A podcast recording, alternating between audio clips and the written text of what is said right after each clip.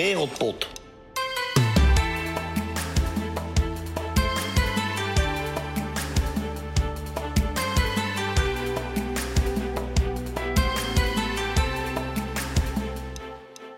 Geld, olie, corruptie. Het zijn de drie woorden die je automatisch verbindt aan het voetbal in dit immense land. Met roebels kun je blijkbaar alles kopen. Geweldige voetballers, landstitels en ook een wereldkampioenschap of Olympische Spelen. Mede door onze westerse blik kijken we altijd met argwaan naar deze natie. Video's over racistisch apengebrul of bananen die op het veld worden gegooid bereiken ons via social media dan ook sneller dan schitterende spandoeken of volle stadions in Moskouse derbies. En verhalen over uitwedstrijden waarin je de halve wereld over moet komen eerder tot ons dan geweldige doelpunten. Het zij ze. Op clubniveau is het altijd lastig voetballen tegen teams uit de landen waar we deze aflevering naartoe gaan. Veel buitenlanders worden gekoppeld aan de grootste talenten van het land en dat blijkt verdraaid lastig. Europees succes behaalden deze clubs al niet eens zo heel lang geleden. CSKA Moskou in 2005, Zenit in 2008 of de finale plaats van Dnipro Dnipropetrovsk in 2015 uit het naburige Oekraïne. Geweldige prestaties, ondanks dat de tongbreker van menig dit koord niet eens meer bestaat. Dat Rusland het onderwerp van deze aflevering is staat wel vast. Maar we zullen ook de spelers behandelen die in de landen spelen uit de voormalig Sovjet-Unie. En daarover hoor je meer in aflevering 21 van Wereldpot.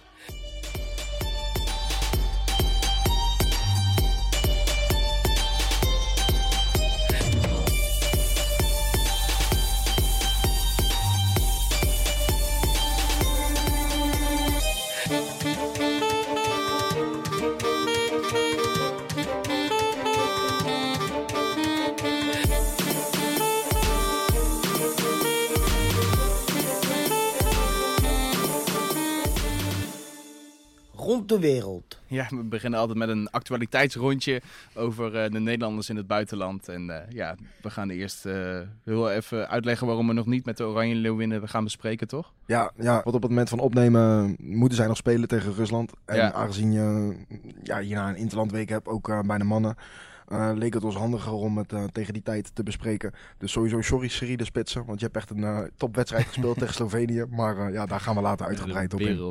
Maar daar gaan we inderdaad de volgende aflevering over hebben. Dus laten we maar beginnen waar we bijna altijd beginnen, hè, in Engeland. Want daar werd natuurlijk weer ontzettend veel gevoetbald, ook afgelopen week, afgelopen weekend. We zagen de Londense derby tussen West Ham United en, en Crystal Palace. Leuke wedstrijd. Hè? Ja, was, we- zat er bijna alles in. Hebben we helemaal gezien. Nou ja, West Ham kwam op voorsprong via Sebastian Aller. eh, en vervolgens eh, ja, was het Declan Rice die eh, in zijn eigen strafschopgebied eh, de bal wat eh, ongelukkig tegen zijn hand eh, aankreeg. Tegen zijn arm eigenlijk. Hè. Het was, was een beetje gewoon een stomme fout van, eh, van Rice die verder gewoon ja, wel een aardige wedstrijd eh, speelde.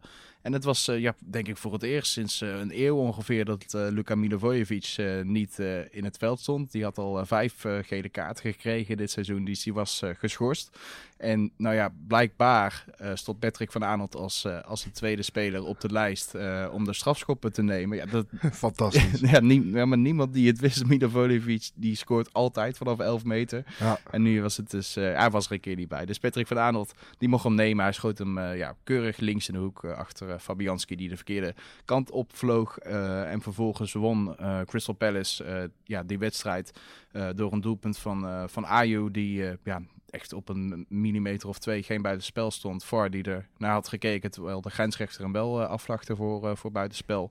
Maar blijkbaar ja, vond VAR eh, iets anders. Weer van die mooie eh, lijntjes eh, naast elkaar worden getrokken. En ik dacht, nou ja, ze zijn rood en blauw. Dat zijn ook een beetje de kleuren van Palace. Dus misschien dat daar iets mee te maken heeft. In ieder geval won Palace die wedstrijd met 1-2. En dus een belangrijke goal voor, voor, voor Van Aanholt. Die ook in die wedstrijd een paar geweldige tackles had. En ja, nu, nu zich weer mag eh, melden bij het Nederlands elftal. Iemand eh, die zich eh, ook bij een nationaal elftal mag gaan melden. Maar niet bij, bij Nederland, maar bij Curaçao. Is Juninho Bacuna. Ja, is bezig aan een fantastisch seizoen in de Championship. Ja, ook al draait Huddersfield helemaal niet zo goed eigenlijk. Nee. Maar persoonlijk laat hij het wel zien. Zeker Nee. de voorbije weken. Ja, absoluut. Eh, ze speelden afgelopen weekend eh, tegen Hull City thuis. Dus dat was eh, in het John Smith Stadium. En daarin was, was het Bakuna. Ja, ik zette het op Instagram dat hij een wereldpot speelde. Dat is misschien een beetje flauw, maar het was wel echt zo. Hè. Hij was gewoon met afstand de beste van het veld. En hij zorgde zelf ook voor, voor de 2-0. Was een voorzet vanaf de rechterkant. Die die ja, gewoon keurig met rechts hard in de linkerhoek achter de hulkeeper schoot. En vervolgens ja, vierde hij dat op dezelfde manier als dat hij eerder eh, deze week al scoorde tegen Stoke. Gewoon meteen naar de fans toe. Laten zien eh, dat je er bent. En ja, ik vind Juninho Bacuna, hij heeft nu ook rode dreads. daar, ben ik dan niet helemaal fan van. Maar hoe krachtig hij is geworden in een, in een ja, tijdsbestek van, wat is het, anderhalf jaar in Engeland. En uh, hoe belangrijk hij met zijn 22 jaar al is voor een championship side ploeg.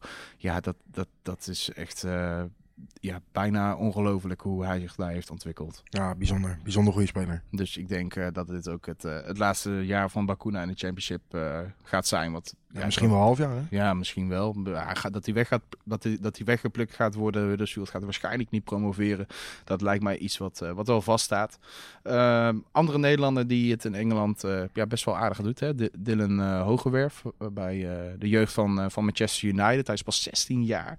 Heeft al een keer bij de onder 23 gespeeld. Dus dan uh, ja, betekent in ieder geval dat je al wordt gezien. Dus natuurlijk afgelopen zomer van Ajax naar uh, United gegaan.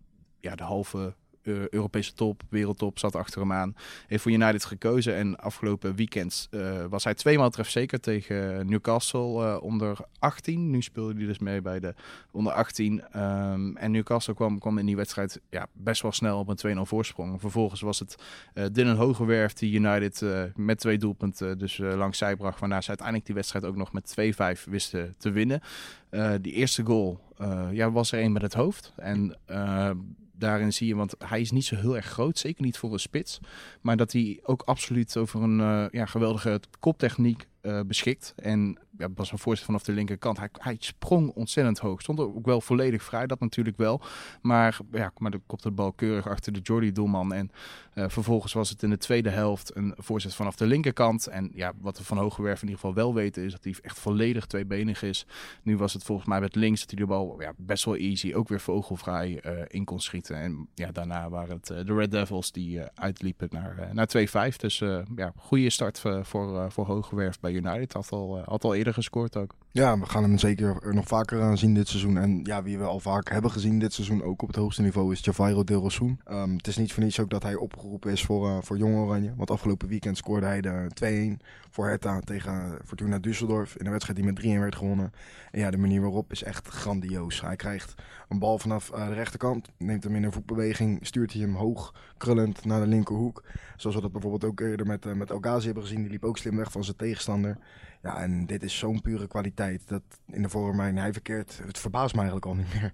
Nee, dat, nee dat, zeker niet. Dat je zo met, uh, ja, met, met, met het leren om kan gaan als het naar je toe komt. Dus ja, echt, echt fantastisch. Drie wedstrijden achter elkaar gescoord. Dat, ja. Uh, ja, als dat zo doorgaat, dan uh, wordt hij natuurlijk niet te houden om ook echt te gaan oproepen weer voor, voor het echte Oranje. En ik denk dat hij daar zelf ook wel op zit te wachten op weer een, ja, een, een definitieve selectie voor, voor het Oranje. Hij zat wel bij de voorselectie. Ja, en zijn cijfers zijn ook fantastisch. Wat je zegt, hij heeft drie wedstrijden op rij gescoord. Uh, in de vijf wedstrijden die hij heeft gespeeld, is hij uh, ja, bij evenveel doelpunten betrokken geweest met assists erbij. Dus dat ja. doet hij echt, echt fantastisch. Ja, wie ook sowieso in de Bundesliga goed gedijt is Davy Klaassen van Werder Bremen. Was afgelopen weekend ook trefzeker tegen Eintracht Frankfurt. Um, opende daar de score in, uh, in Frankfurt. De wedstrijd eindigde uiteindelijk in 2-2. Dat is wat minder voor Werder. Maar ja, hij maakte een, uh, een frommel FIFA goal. Om het zomaar uh, te stellen. De bal kwam eerst op de lat. Toen werd, blokte de verdediger hem nog.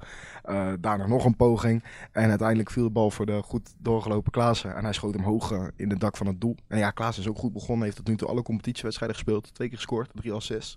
Dus met hem ja, gaat het onwijs lekker. En wie eindelijk, of nee, eindelijk, dat is een beetje grof gezegd, maar ook weer gescoord heeft nadat hij twee wedstrijden droog stond, uh, is Wout Weghorst. Uh, we hebben het al vaker over hem gehad natuurlijk in deze podcast, dat hij ja. ja. in oranje hoort te zitten. Hij is nu ook gelukkig geselecteerd. Ja. Maar ja, maakte ook een, een lekkere goal tegen Union Berlin in een wedstrijd waarin ja, eigenlijk niet meer gescoord werd. En ja, zoveel scoort Wolfsburg um, op dit moment niet. Uh, winnen wedstrijdjes met 1-0, spelen in Europa uh, re relatief veel gelijk. Uh, dus ja, het was voor hem echt, echt heel lekker. En ja, hij heeft zeven wedstrijden gespeeld in de Bundesliga, dus ook alles. En ja, vier doelpunten gemaakt, dus met hem gaat het ook lekker. En dan ja, wil ik het ook even hebben over de Lewandowski van de Oberliga, zoals ik hem al eerder tegen jou heb, heb genoemd. En dat is Mio Tunic, ja, die spits van de Stuttgarter Kickers. En ja, het is dat hij, volgens mij is hij 30 of 31 en dus redelijk al op leeftijd, waardoor hij uh, waarschijnlijk ja, niet meer een hele, hele grote stap naar een nog hoger niveau gaat maken. Maar ja, als je beelden van hem ziet, hij heeft gewoon alles wat je wil van een aanvaller. Hij heeft redelijke snelheid, hij heeft een fantastische techniek, hij is kopsterk. Kan met twee benen een doelpunt maken. En ja, hij deed dat tegen Oberacher en afgelopen weekend ook. Maakte hij de 0-2. Uh, een teamgenoot van hem die loopt heel goed door aan de linkerkant. legt de bal uiteindelijk breed op Toenic. Nou, die komt aanstormen. Het was een soort van counter. Ja. En met buitenkant rechts stuurt hij hem naar rechts onder in de hoek. Ja, dat, dat is echt fantastisch. Het was alweer zijn zevende goal van het seizoen. Ja. En ja, dat, dat, voor iedereen die de Oberliga volgt, zet gewoon een keer Stuttgart de kikkers aan. Want ze doen het goed. Uh, daar staan derde in de competitie. Um, ja. Op een paar puntjes maar van de tweede elftal van Stuttgart. Dus dat zijn altijd leuke wedstrijden. Ja, helemaal, helemaal lekker man. Toen iets. Kikken.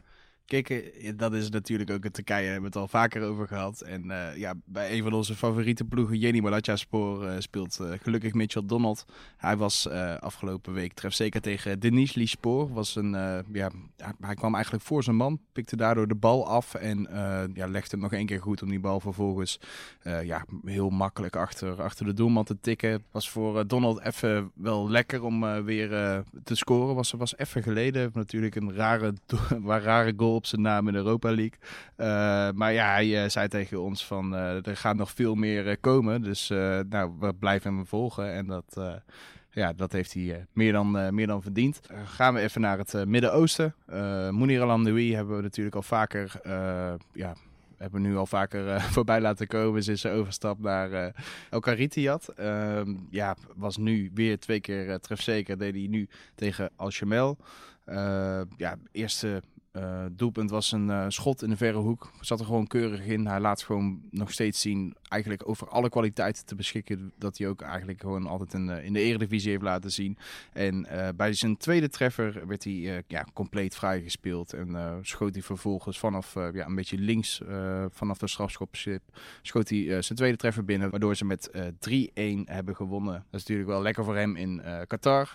gaan we van Qatar naar de Verenigde Arabische Emiraten. Daar speelt Mikael Rosheuvel sinds deze zomer. En tegen Al Nasser maakte hij zijn eerste doelpunt in competitieverband. Was een heel fraai stiftje. Hij ja, werd een soort van vrijgespeeld. kwam één op één met de keeper en ja, met links. Dat heb ik hem eigenlijk nog nooit zien doen. Gewoon heel, heel fraai over de keeper heen. En ja, hij heeft natuurlijk vorig seizoen bij NAC en daarvoor ook al bij Roda ja, grote kansen vooral laten liggen. Een paar ja, blunders, kan je toch wel echt zeggen. Maar dit is in ieder geval hiermee laten zien dat hij echt, echt een goede voetballer is. En gewoon in staat is om uh, ja, één op één heel makkelijk uh, een doelpunt te maken. En de manier waarop, ja, gewoon pure klasse. Uh, van de Verenigde Arabische Emiraten naar Saoedi-Arabië. Daar speelt Mitchell Tevreden, zijn voormalig partner bij, bij NAC Breda in de aanval. Uh, hij speelt uh, bij Al Fateh en uh, zij speelde tegen Al Raed afgelopen weekend.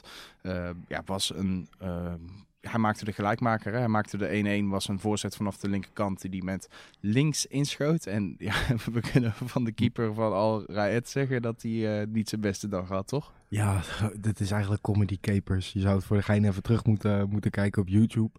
Maar ja, als je zegt van hij had hem kunnen hebben, dan... Ja, maak je eigenlijk uh, een geintje. Ja. Yeah. Want hij had hem ook gewoon eigenlijk. Hij had hem gewoon. Het was makkelijker om hem klem te hebben dan om hem naar de zijkant te boksen. Wat hij probeert. En hij duwt hem zo zijn eigen net in. Ja, lekker voor tevreden, maar dit is natuurlijk, natuurlijk niet best als je, als je dat als keeper hebt. Zeg nee, nee, inderdaad. Uh, ja, hij maakte de 1-1. Die wedstrijd eindigt uiteindelijk in, in 2-2. Dat is jammer voor tevreden, maar ook uh, voor hem zijn eerste doelpunt uh, nu die in dienstverband is in het Midden-Oosten. Dus ga vooral zo door, Mitchell. Ja, en wie, wie, al helemaal lekker bezig is, maken we een uitstapje van het Midden-Oosten naar het Verre Oosten, naar Georgië, om wel te verstaan. Want daar speelt ja, onze vriend van de show, Elvin Fortes, voor Dilagori.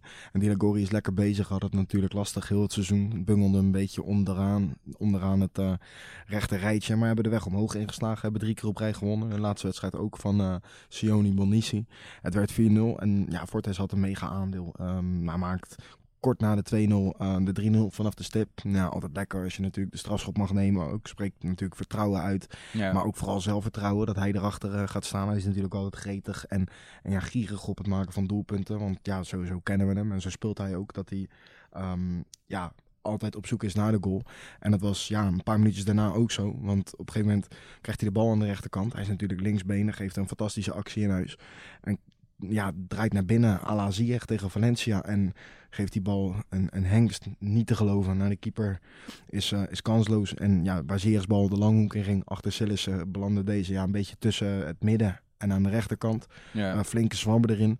Fantastisch doelpunt. Ja, en ik kan me niet herinneren dat hij twee keer voor Dilagori in één wedstrijd heeft gescoord. Misschien zit ik er nou naast. Maar ja, het feit dat je zo de score van 2 naar 4-0 tilt, ehm, praktisch op eigen kracht en je team lekker draait. Ja, dan denk ik, eh, ja, wat een tijd om te leven als je Ja. Fortis bent. Ja, absoluut. Ik denk misschien dat er nu een paar Ajaxiden luisteren die denken van, nou, zo snel moet je iets niet vergelijken met, eh, met het doelpunt van Ziyech tegen eh, Valencia. Maar het is, het is echt gewoon het eerste wat ik, wat ik zei ook tegen jou toen Ja, ik die goal zag, was. Hakim. Gewoon meteen. Ja. Ja, ja, hetzelfde. Hij kruipt naar binnen, eh, speelt zijn tegenstander uit en haalt meteen uit. Heerlijk, beter kan niet. Nou vergeten we hoe dan ook eh, een paar doelpunten, want er is meer gebeurd eh, de afgelopen week. Maar we willen eigenlijk jullie even meenemen naar iets ja, wat in Schotland is gebeurd. Ja. Want onze voetbalavonturier Bjorn Wagenaar, die heeft daar zijn eerste prijs te pakken bij de Highland League Club Brora Rangers. En ja, daar, wat voor beker dat is en hoe dat allemaal ging en hoe het feest was, dat ga ga je nu van hem zelf horen. Hallo, mijn buur Wagenaar. Goeiedag Bjorn, je spreekt met Trevor Wagener van Wereldpop. Hoi, hoe is het? Goed, met jou? Ja, goed, goed. Top. Ja, ik had ook niet anders verwacht na jullie eh 3-2 zege en eh ja, bekerfinale van de Noord-Scotland Cup. Want helaas was je daar ja, een ongebruikte wissel, om het zo maar te zeggen. Maar hoe heb je die wedstrijd Ja. op de bank beleefd? Ja, nou, in eerste instantie, eh, je wilt spelen, dus eh, ik dacht ook van, waarom, waarom speel ik niet? Want ik heb die twee wedstrijden daarvoor ook al gespeeld en eigenlijk alles daarvoor heb ik gespeeld. Dit was de eerste wedstrijd dat ik gewoon niet inviel of niet, niet betrokken was bij wedstrijd. Dus ik dacht ook van, eh, ja, waar gaat het over? Maar ja, als je wint en de vreugde is zo, natuurlijk ook in dit land, dan, kan je, dan ga je er ook niks van zeggen na de wedstrijd. Nee, snap ik. Maar ik kan me voorstellen dat wat je zegt, hè, ik bedoel, wij volgen jou, eh, je bent ook belangrijk geweest. Het is zoals je zegt, de eerste wedstrijd, eh, dat, je ook dat je niet inviel en dat het dan net in die finale moet zijn. Heeft dat nog lang in je hoofd gezeten? Nou ja, niet die avond, niet echt, maar meer de, vandaag en gisteren, dat wel. We hebben, morgen weer, we hebben morgen weer een wedstrijd, en zaterdag ook, dus ik, eh, we kunnen ook gaan praten met ze. En, eh, ja, dus als, ik, ik denk dat het ook hier zo speelde. Het waren ook de spelers die al acht jaar met elkaar samenspelen, dus dat het gewoon meer zoiets was van, joh, we spelen in de finale. Ik ga de jongens eh, opstellen die al acht jaar voor de club spelen. Ja, ja, daar kan ik me als, als buitenstaander ook weer ergens iets bij voorstellen. En ja, dan even over de wedstrijd zelf. Ja. Volgens mij tot de 80 minuut staan jullie eh, tegen een club die uitkomt op het championship niveau, tweede niveau, eh in Vernus, 2-1 achter. En dan scoor je twee keer binnen vijf minuten. Hoe, ja, hoe heb je dat beleefd eenmaal op de bank? Nou ja, ja, in principe stonden we 1-0 voor de wedstrijd lang. Alleen we viel de 1-1 en de 2-1. De 2-1 was gewoon eh de scheidsrechtersfout. Wij, wij hoorden een vrije trap te krijgen, maar hun kregen hem. En daar schiet ze plotseling de 2-1 uit. Nou, ik vond we ook heel best gebeten waren. Scoor je toch nog twee keer in de laatste vijf minuten. Nou ja, toen ging het natuurlijk helemaal los. En billen knijpen natuurlijk, neem ik aan. Ja, ja, dat zeker. Ja, maar er, wilden, er ook drie of vier teams in het toernooi zitten. Met allemaal eh uitgeleende spelers naar teams toe. Dus het was, het was eigenlijk nog meer vreugde dat we tegen hun de beker pakten dan tegen een andere club. Ja, nee, dat kan ik me voorstellen. En er is natuurlijk een club die ook uit, uit de regio komt, die vlak bij jullie ligt. Heeft dat extra meegespeeld natuurlijk qua... Ja. Ja, zeker, zeker. Dat, dat, doet, dat doet het nog meer. Het is eigenlijk de grote club samen met Ross County uit, de uit de buurt. Dus dat, dat maakt het nog mooier. En hoe ging dat van tevoren in de, ja, de dagen, misschien weken naar deze cup final toe? Eh, Is het dan in het, in het stadje echt, echt onderwerp van gesprek en dat je erop aangesproken wordt ook? Ja, ja zeker. Nee, ook waar ik, eh, waar ik, waar ik werk en waar, waar ik bezig ben met alle dingen, dan, dan hoor je het ook van, je hebt de cup, eh, je hebt de cup op zondag. Hè, dus eigenlijk hoefde ik ook niet te werken op maandag, want het is natuurlijk een sponsor van de club. Maar ja, toch gegaan. Maar ja, het is, je moet toch gewoon doen op je dag. Een beetje eh, op bed liggen is ook niks. Dus ik ben ook gewoon gegaan. En ja, het is mooi. Iedereen spreekt je erop aan en iedereen feliciteert je ermee. Top. Goed om te horen. Ja, echt klasse dat je bent gegaan. Want ik kan me voorstellen dat na de wedstrijd dat jullie ook een goed feest hebben gevierd. Ja, nee, zeker. Dus ook in, in Inverness zo. dus dat maakt het nog mooi. Ja, In principe hielden we het rustig die avond, want het was een zondagavond. We konden ook niet echt overal heen. Dus eh, waarschijnlijk wordt het zaterdag, wordt het, eh, als we de wedstrijd winnen tegen Fort Martin, dan hebben ze iets geregeld. Gaan we met z'n allen gaan we ergens heen. oké. Dus dat wordt, eh, dat wordt een beetje de feestdag. En dat is ook weer terug dan naar Inverness, lijkt me. Eh, dat weet ik niet. Ik, ik, volgens mij is het ergens anders gepland, maar dat zou ook gewoon bij iemand thuis kunnen zijn. Dat ze gewoon alles opzetten. Dat zou ik niet weten. Begrijpelijk. Ja, nou zei al tegen ons in de berichten die we ook gaan weer sturen dat het natuurlijk gaat om, om, om prijzen pakken. Eh, dat lijkt, is natuurlijk volkomen logisch, want daarvoor ben je, ben je voetballer geworden. Maar is het, ja, hoe, hoe verhoudt deze prijs, het winnen van deze prijs, eh, het met het huidige seizoen? Want jullie gaan al goed. Is dit extra een boost of is het meer van ja, nu kunnen we deze eh, afstrepen, dat we ons lekker kunnen focussen op de competitie? Eh, nou ja, is in principe is de, dit, dit, is, dit is wel een cup die ze gewoon graag wilden winnen, waar, waar ook favoriet voor waren. Ah, het doel is natuurlijk echt om de competitie te winnen, gewoon te promoveren. Maar ja, dit is natuurlijk altijd een boost om eh, te laten zien dat we toch goed bezig zijn. En dat we, dat we ook gewoon de, de competitie kunnen winnen. Ja, en daar heb je goede verwachtingen voor, neem ik ook aan. Ja, zeker. zeker. Ik ben de laatste vijf jaar in principe gepromoveerd of eh, kampioen geworden. Dus dit, dit zal nummer zes worden. Ja, dus voor prijzen moeten ze eh, bij jou zijn, begrijp ik. Op dit moment wel. Helemaal goed. Hey, nou ja, nou zei je al eh, ja, dat je werkt ook bij de sponsor. Zoals ik heb ook, eh, ook heb gelezen dat je ja, niet eh, hè, ehm, naast het voetballen niks anders wilt doen. Eh, klopt het dat je ook bij die school bent gaan werken of ben je wat anders gaan doen? Nee, nee, nee. Ik zit nog steeds bij de sponsor. Die, het, het is een heel gedoe met eh, licenties overzetten van Nederland naar, naar Schotland. En met de brexit dat nu bezig is. Om, om die licenties over te krijgen. Dat het ook echt daadwerkelijk mag.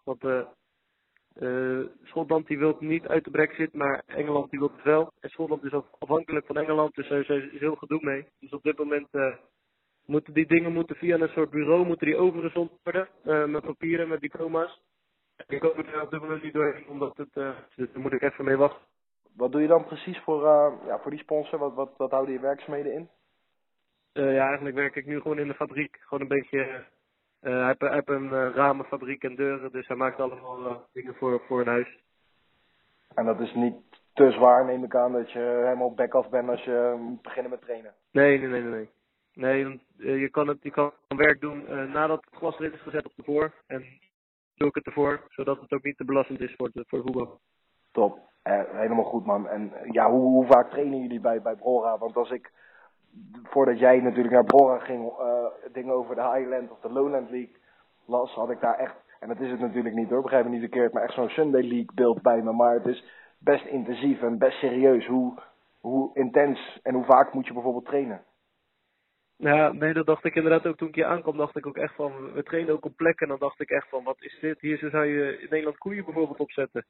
Maar het is echt, eh, ja, het is heel anders. We zijn hier niet zo rijk als in Nederland. Dan moeten we echt blij zijn dat, dat, dat we alles hebben. We een kantine bij een voetbalclub, dat je, laat ik zeggen, goede douches hebt overal. Want dat heb je hier niet, niet, niet overal. Je hebt hier echt alleen maar de rijke clubs en dan heb je nog steeds geen bubbelbal. Dat is heel blij zijn met goede douches. Ja. Dus, maar over de, over de, over de trainingsintensiteit. Het is, eh, we trainen hier twee keer in de week, maar ze verwachten van jezelf dat je nog twee keer in de week zelf gaat trainen, omdat, omdat iedereen van zo ver vandaan moet komen. Sommigen moeten gewoon een uur, anderhalf uur moeten ze rijden tussen door landweggetjes om bij de training te komen. Dus ze verwachten gewoon dat je jezelf fit houdt met nog twee keer trainen. En ik heb ook een eh, training meegemaakt op een, op een vrije zaterdag, dat we gewoon 14 kilometer gingen hardlopen. Ik heb geen bal en geen goal gezien. Dan was je gewoon helemaal back af en dan mocht je weer naar huis. Ja. Ja, maar dat is denk ik wel wat je ervoor over eh, moet hebben. Want ja, twee keer misschien trainen je bij de amateurs vaker, of niet? Ja, ja, nee, we trainen drie keer, maar dat was niet op een, nou laat ik zeggen, niet op een level waar we nu op trainen. We trainen nu, als we gaan trainen op dinsdag en donderdag, dan trainen we 2,5 tot 3 uur. En dan gaan we ook gewoon echt volle bak, gewoon eh, helemaal vermoeid thuiskomen. Ja, ik, wou, ik wil bijna plat zeggen, godskleren man. Hou je dat, hou je dat vol op, op een training? Of is het na anderhalf uur het pijpje niet leeg? Ja, nee, dat, dat zou ik ook denken. Nou, voordat ik hierheen kwam, dacht ik ook van, nou, dat ga ik nooit overleven. Maar ja, op een gegeven moment ben je eraan gewend en dan eh, gaat het vanzelf. Ja, dat kan ik, kan ik me ergens ook, eh, ook wel voorstellen. En, en ja, dingen als, als het wonen daar, je bent daar nu al een tijdje, ben je helemaal gesetteld al, eh, eh, gewend aan alles en kan je je draai vinden, figuurlijk? Ja, nee, nee zeker. Het is, het is nu hier zo, eh, je gaat ook een beetje de omgeving leren kennen nu. En alles, je weet waar alles zit nu. Je weet waar de winkels zijn. Je weet waar, waar, waar, waar je naartoe. Dat is allemaal nu wel mooi. En, de jongens in de omgeving die vangen je ook op. Die nemen je ook overal mee naartoe. En het is niet zo dat, je, dat alleen thuis zit en elke avond niks doe. Nee. Om het maar zo te zeggen. Nee. En wat je zegt, je kan ook al lekker, eh, lekker bonden of ehm, ja, het vinden met, met, met, met je teamgenoten. Dus je hebt ook de keuze daarin, neem ik aan. Om ook een keer wel. Ja, ja ze, vangen je ook gewoon goed op. Dat is het ook. Hey, en uh, nou dan las ik ook al ja, dat je het Schotse accent, dat als het echt op snelheid gaat en zij bijvoorbeeld volop in discussie gaan, dat het onafvolgbaar is. Ben je al een beetje ervaringsdeskundige wat dat dan gaat? Ja, ja, nou, ik kan ze ondertussen wel bijna allemaal verstaan. Of je moet een echte, echte schot hebben. Dat, dat is gewoon binnenmonds, maar dat verstaan de schotten zelf ook niet. Dan, eh, dan wordt het nog lastig, maar voor de rest lukt het in principe wel. Alleen het eh, praten is nog natuurlijk, dat, dat, dat niet op zijn schot. Dat is gewoon nog steeds eh, normaal Engels.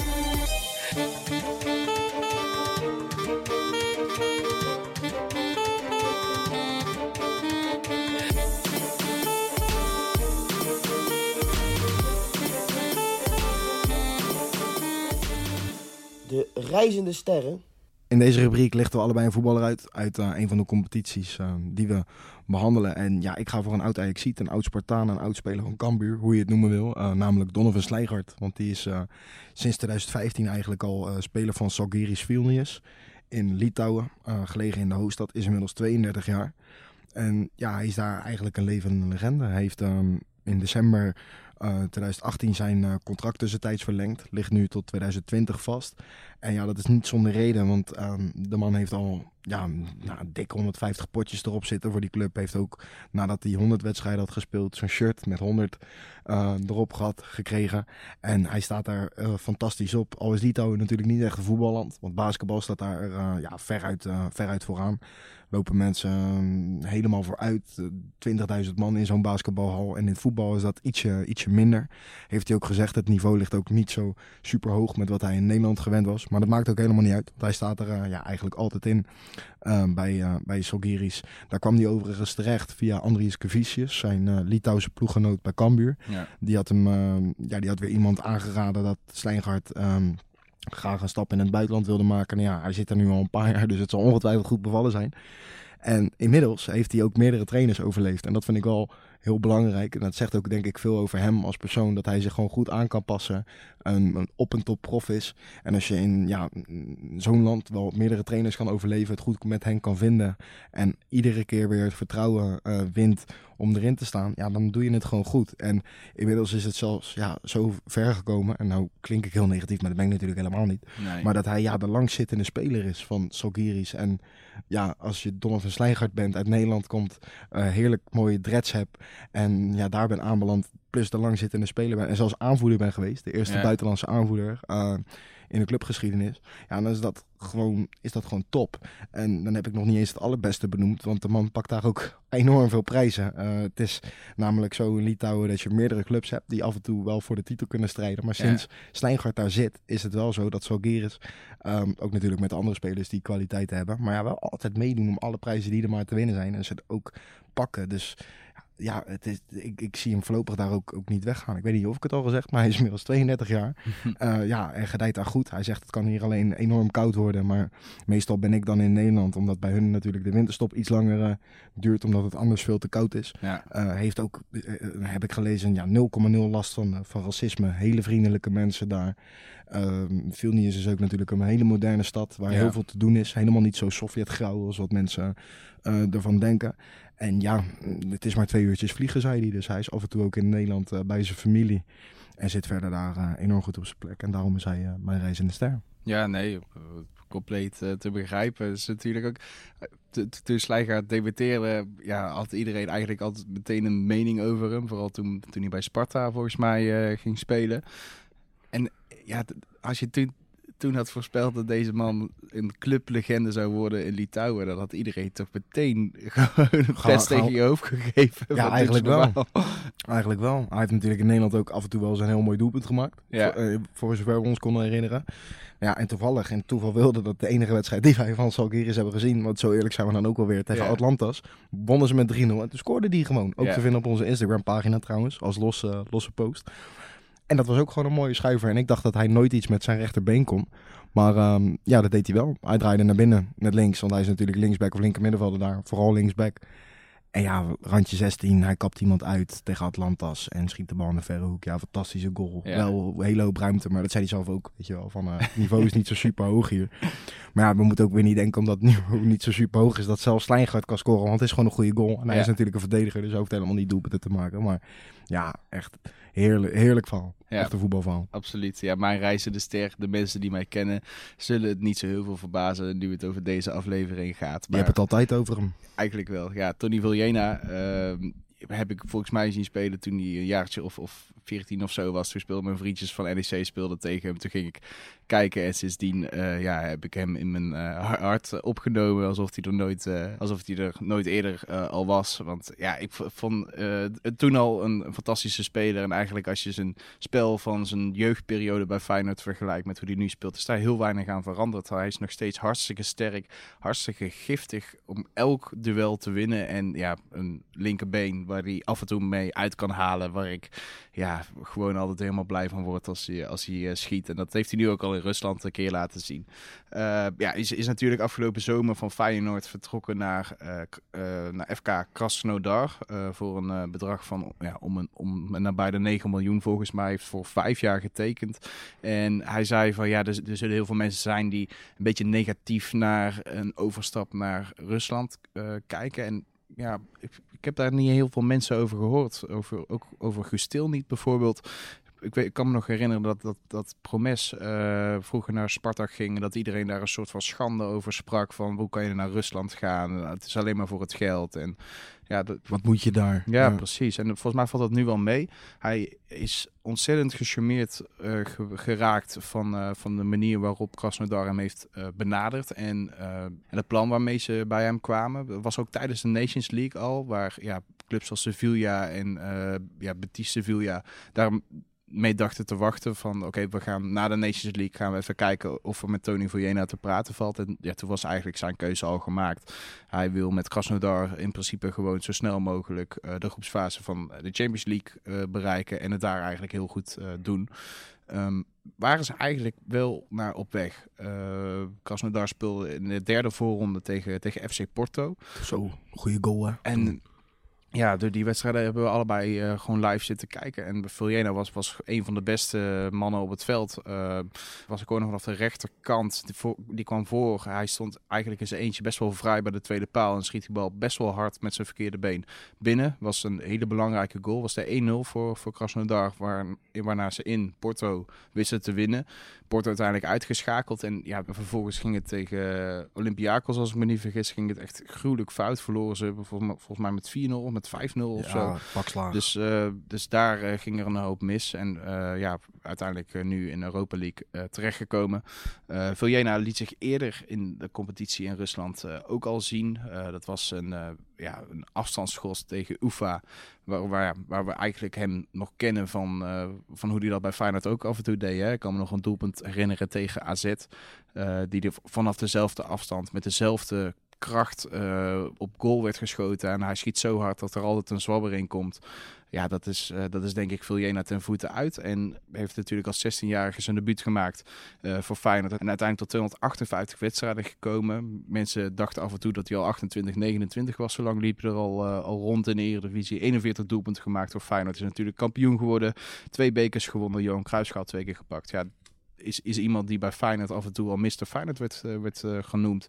Dat was natuurlijk een van de, van de weinige jeugdspelers die ook echt uh, zo lang voor, uh, voor Feyenoord heeft gespeeld. Heeft natuurlijk wel een reden uh, gehad, want hij kon eerder al weg naar Sampdoria.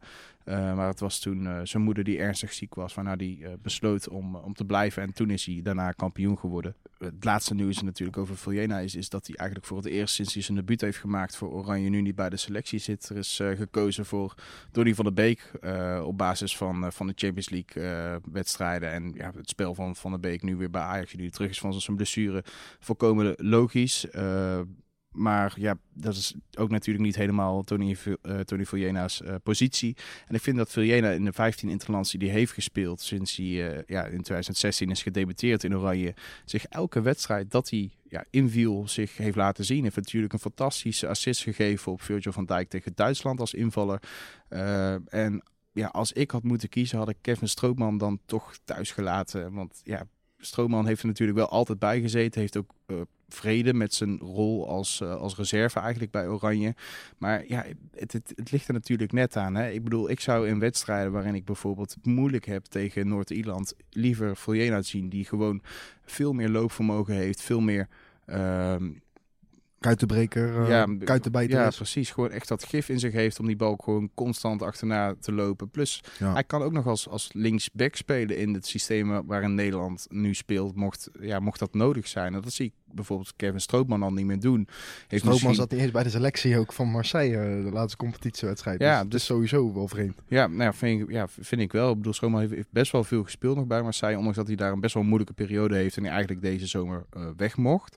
Maar vind ik niet dat hij eh, ook, bij, ook in Marseille het, het niveau heeft aangetikt om, ja, wat, wat mij betreft, je te bewijzen voor het Nederlands elftal. En dan natuurlijk, hè, ik bedoel, Vujena heeft, heeft een krankzinnige eigen goal gemaakt tegen Basel. Maar op Ja, rode kaart gepakt ook. Zit ook weer niet echt qua op club. Hè. Zijn allerbeste periode. Denk je dat het daarmee te maken heeft? Ik, ja, ik denk wel dat daar naar gekeken is. En aan de ene kant, weet je, Koeman heeft natuurlijk bij Berghuis de afweging gemaakt, die rode kaart, eh, dat het voor hem niet uit hoefde te maken om Berghuis te selecteren. Dus ik denk niet dat daar Voljena nou echt op gepakt is. Het was ook een beetje een raar moment. Hij kreeg eigenlijk geel.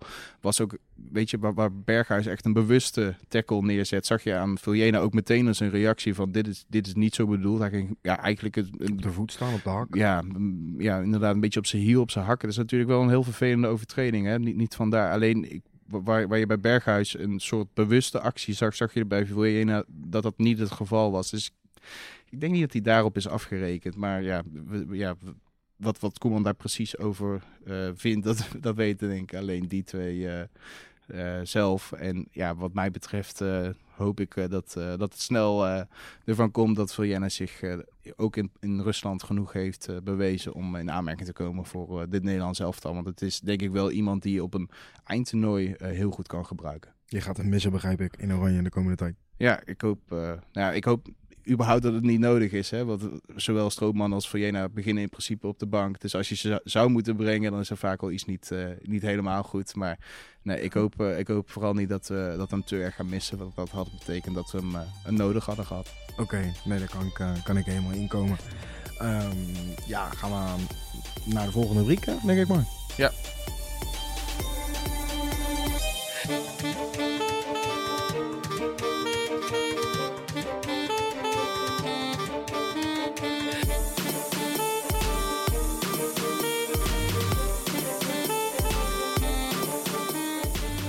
Beste papieren.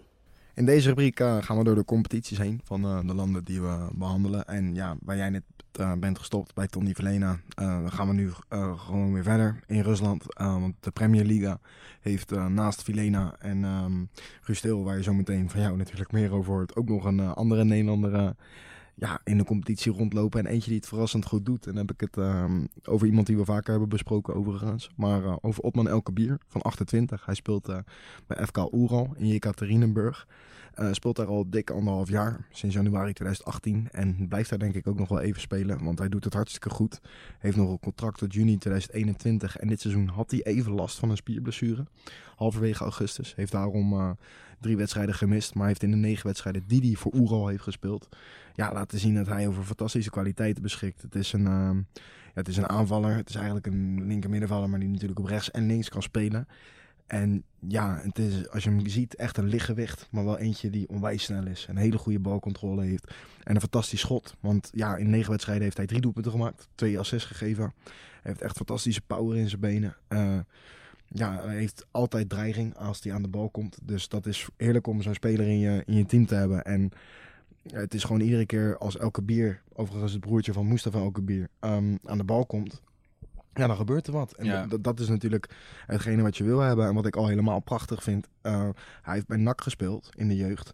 Ook eh, tegen Jong aangezeten. Maar hij heeft daarna eigenlijk helemaal niet zo heel veel laten zien. En hij heeft een Scandinavische route te pakken. Ja. Ja, inmiddels Sovjet-route kunnen we wel zeggen.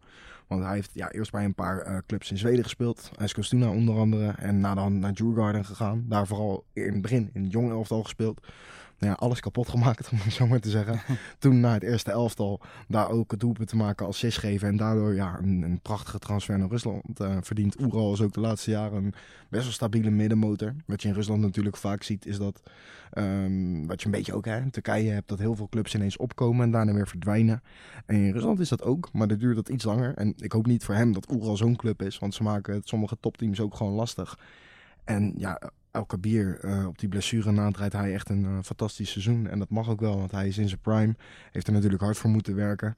Zoals gezegd, hij heeft de krochten van het Zweedse voetbal meegemaakt. En ja, nu eh, wat jij al in je intro aangaf. Soms wel eh, 8000 kilometer reizen voor een uitwedstrijd. Ja, helemaal top. Als je in, in Siberië speelt.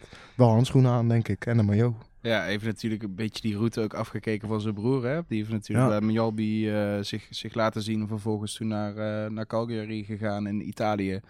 Dus ik denk dat dat een heel goed voorbeeld is. Eh, Wat, wat je zegt, hij is een eigenlijk een beetje uit het niets nu in één keer in de hoogste divisie van Rusland gekomen. En hij laat het zien iedere week. Het is niet hè, dat hij één keer een doelpunt heeft gemaakt. Kijk, El Kabir, zijn broer, moet ik zeggen, Mustafa. Ja, die, die heeft dat natuurlijk ook gedaan in, in, in Zweden en in, in Turkije, waar hij nu nog speelt.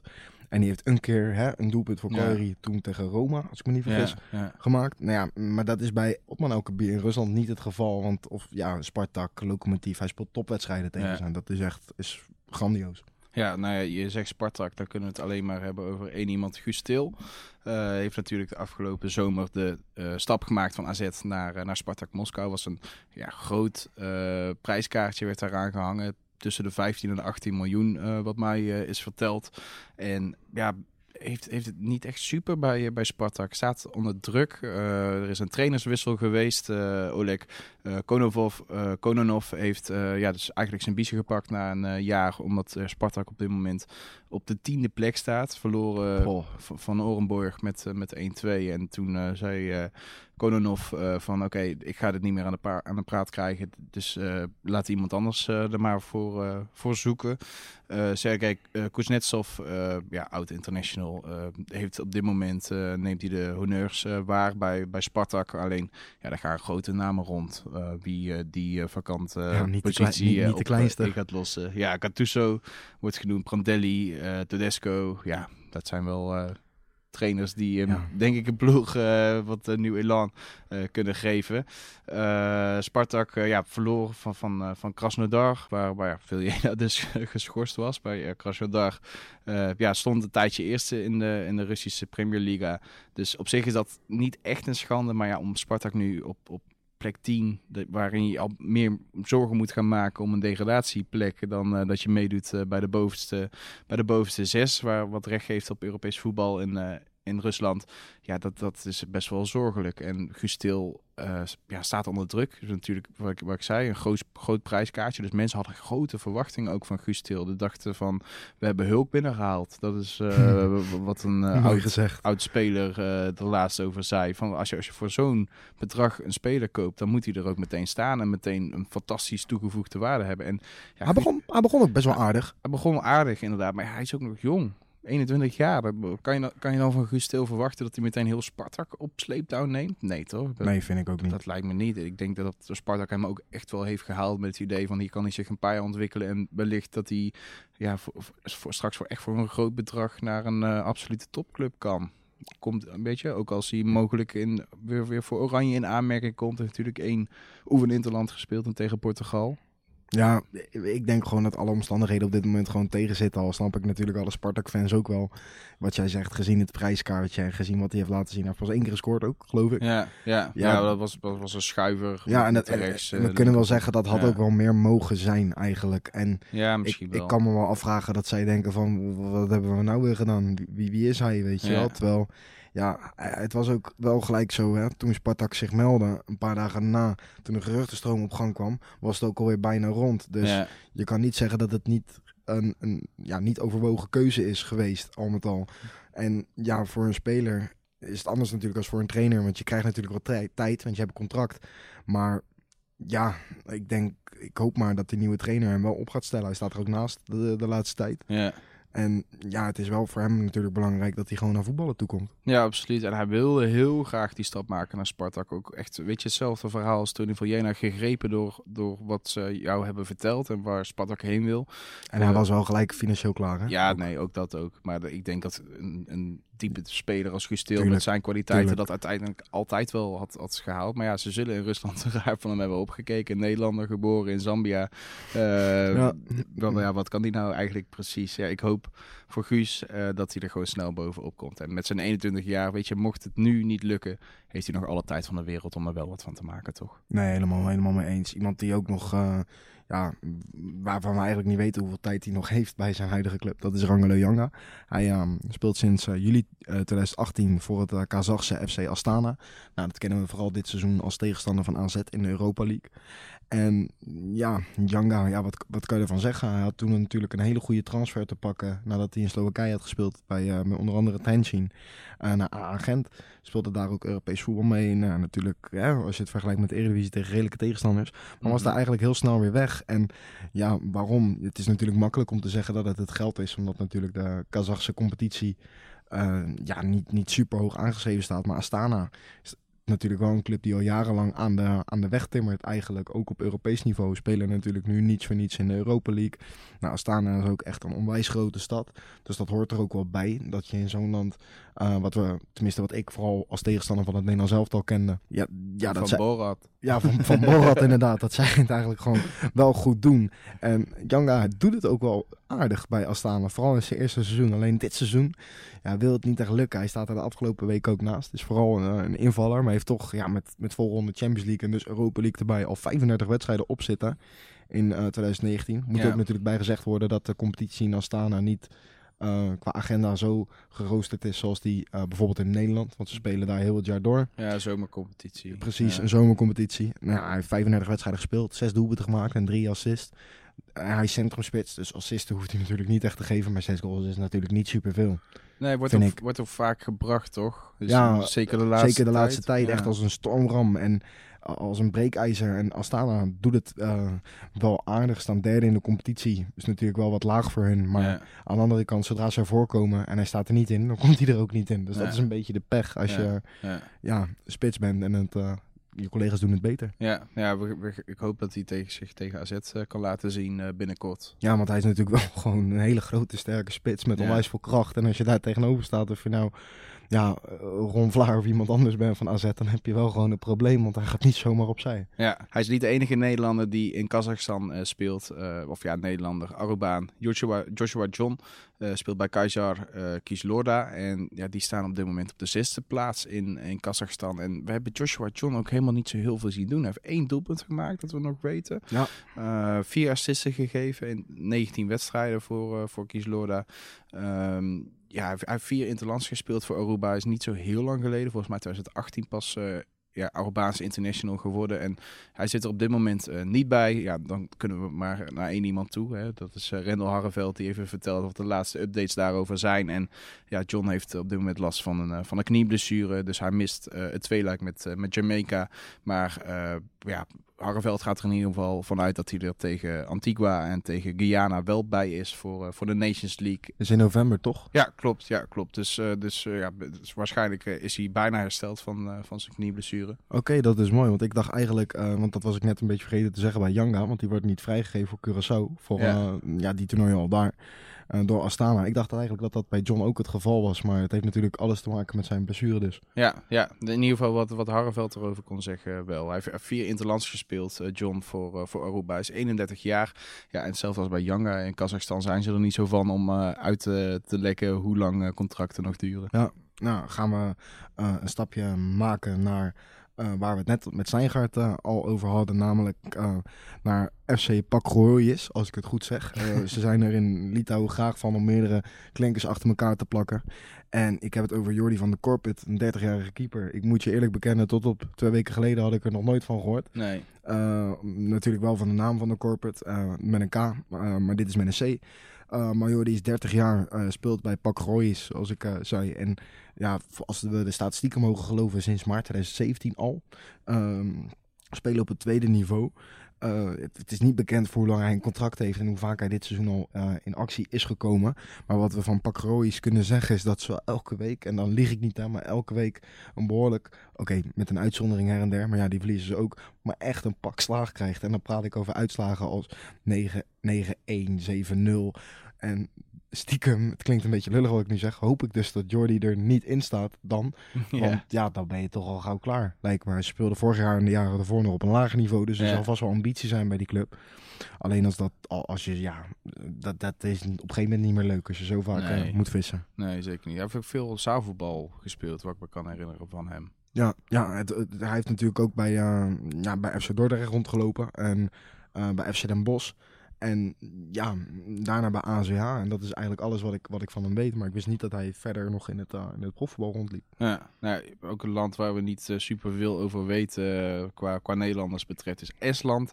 Ook natuurlijk een van de Baltische staten. Daar hebben we in ieder geval wel kunnen vinden dat er twee Nederlanders een soort van actief zijn. Wat ze er precies doen, dat weten we niet precies. Maar... Ja, maar dat soort van moet je wel een beetje uitleggen. Ja, nee, we hebben Mike van der Valk daar gevonden en Maurits Antuma.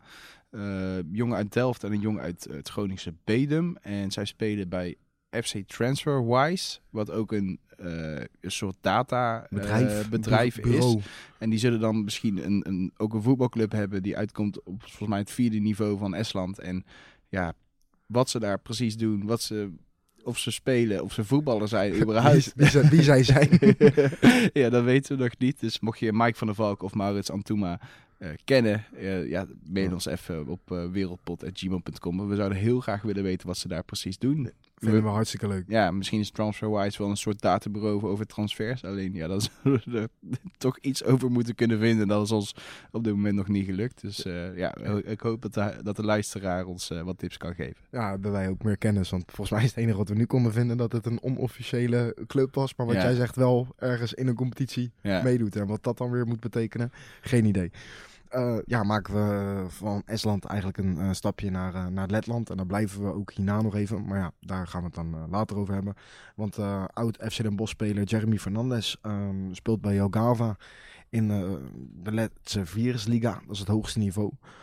Sinds januari van dit jaar. En ja, dat gaat eigenlijk best wel lekker. Hij had een contract getekend voor één seizoen tot december 2019. En ja, mm, 24 jaar, eh, evenveel wedstrijden gespeeld, niet gescoord, drie assists.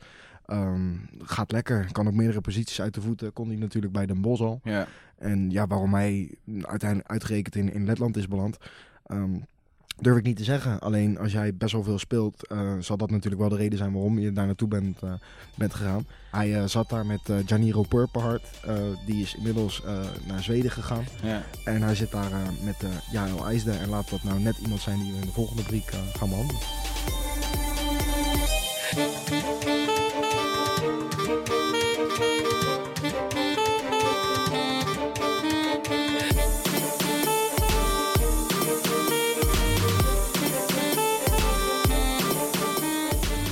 Groeten uit Verwegistan.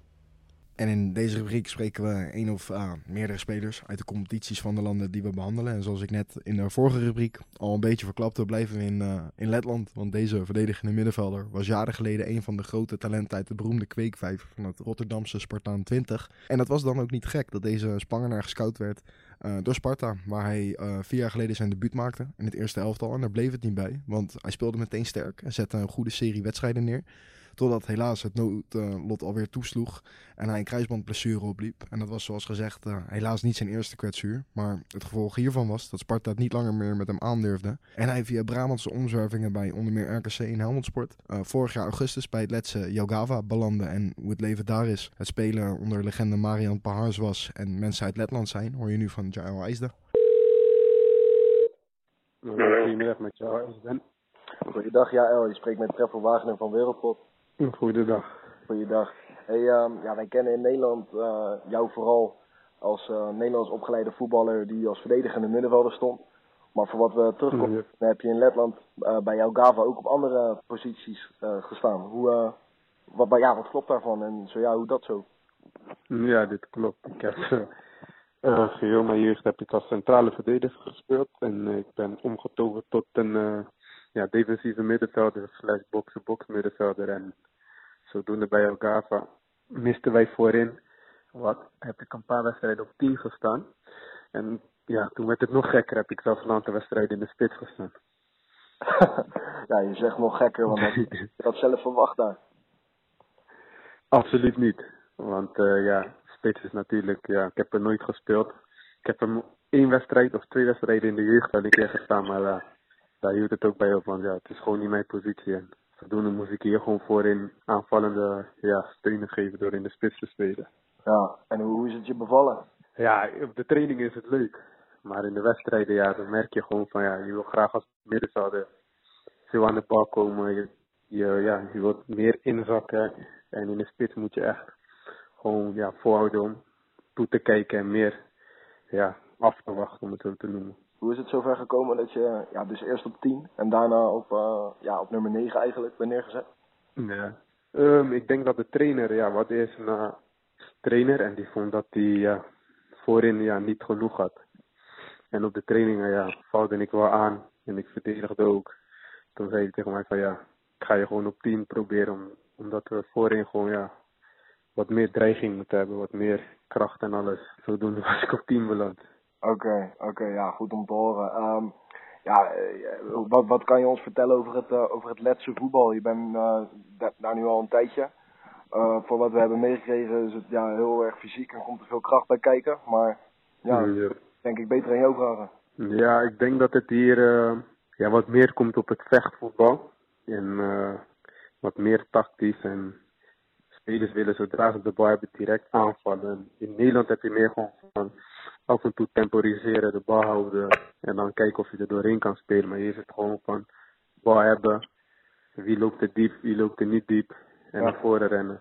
En ja, het, is best, het kan je best soms irriteren, omdat je ja, soms heb, zie je het gewoon van ja, temporiseer even en hou die bal even in de ploeg en dan kom op adem. Want vaak heb je dat je bij rust hoor je spelers zeggen ja, ik ben kapot en dit en dat. Maar het is gewoon omdat ze gewoon telkens willen gaan. Ja, en dat is ook lastig uh, voetballen, begrijp ik dan.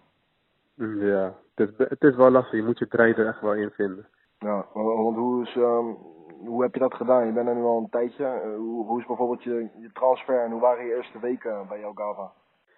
Ja, het ging uh, via mijn zakenwaarnemer. Die zei dat hij uh, ja, wel wat had in Letland. En of ik daar voor open stond. En hij kent me wel goed, dus hij weet wel dat ik ja, haast overal voor open sta. Toen ben ik hier naartoe gekomen om alles te kijken. En we hadden toen een trainer die, uh, ja, die is oudspeler van Southampton, Marian Paggers. Ja. En ja, ik trainde een keer mee. Ja, het beviel hem, het beviel mij ook toen. En zodoende ben ik ja, gewoon aangesloten. De eerste week was het wel heel erg wennen, omdat ja, het is toch een heel andere cultuur. De mensen zijn wat meer op hunzelf en ze lijken allemaal zo, uh, soms ja, ik wil niet zeggen depressief, maar wel een beetje, een beetje boos of zo lijkt het. Oké. Okay. Terwijl wij in Nederland zijn allemaal heel vriendelijk en alles gewend, maar het kan ook zo zijn dat ik een buitenlander ben en ik ben donker en ik werd echt aangekeken van, huh, je bent donker en alles. En daar moest ik wel echt in het begin aan wennen. Ook deed ik in het begin niet zoveel, ik was meer ja, thuis, een beetje Playstation uh, met vrienden in een, uh, ja, in een party. Met z'n allen een beetje praten en alles. Ja, lekker uh, op jezelf op een goede manier. Ja, precies snap ik. Want ik kan me ook voorstellen, um, ja, als jij, daar, als jij daar komt, dat jij voor de meeste letten een verschijning bent. Omdat in tegenstelling tot met Nederland zijn misschien ja, niet zo vaak um, ja, jongens van een andere huidskleur zien eigenlijk. Ja, precies. Precies dat ook. Ik ben ook een paar keer dat ik naar de supermarkt ging met door mensen echt aangestaard, gewoon met mond open en alles. En ze bedoelen het niet verkeerd of iets, maar ze zijn het ook gewoon niet gewend. En sommige jongens uit mijn team zeiden ook van, er zijn mensen die hebben nog nooit in hun leven een donker persoon gezien. ja. Die vinden het gewoon raar om het te zien. Ja, wat, wat was dat voor jou niet, niet, gek? Want ik kan me voorstellen dat als het bijvoorbeeld drie keer gebeurt, dat je denkt, oké, okay, het is nieuw voor mij, het is nieuw voor hen. Maar dat het na de misschien ja. vijfde of misschien zesde, tiende keer bijvoorbeeld, dat je ook denkt van, ja jongens, ik ben er nou, hè, jullie kunnen me zien. Ja, precies. Ook gewoon maar een mens. Ja, precies. Op een gegeven moment, je probeert je eraan te wennen, maar op een gegeven moment, ja, denk je wel van, oké, okay, nu is het even wennen, maar na een maand denk je bijvoorbeeld al van, oké, okay, ja, iedereen weet het nu wel, oké. Okay. En dan loop je en dan gebeurt het nog steeds. Of kom je ergens in, beginnen mensen gewoon te smoezen van, en dan zie je ze gewoon, maar ze doen het niet, ze doen het niet verkeerd, dus. Maar toch, het kan je wel irriteren. Gewoon van, ja, weet je, genoeg nu. Ja, ik ben ook een mens, jullie zijn ook mensen. Snap ik helemaal. Maar heb je wat dat betreft ook bijvoorbeeld vervelende situaties meegemaakt daar? Nee, dat niet. Ik heb nooit uh, racistisch iets gehad of gewoon dat ze ja, iets probeerden of iets zeiden. Althans, kan dat ze wat hebben gezegd, maar in hun eigen taal. Oh. Maar ja, zolang ik het niet versta, vind ik het minder erg. Maar ook bijvoorbeeld ja, geen, uh, geen gebaren of zo, vervelende geluiden, wat je natuurlijk wel uit band nee, of nee. wat. Oké. Okay. Nee, gelukkig dat nog nooit. Ze tonen wel echt gewoon respect. Los van dat je gewoon donker bent of iets.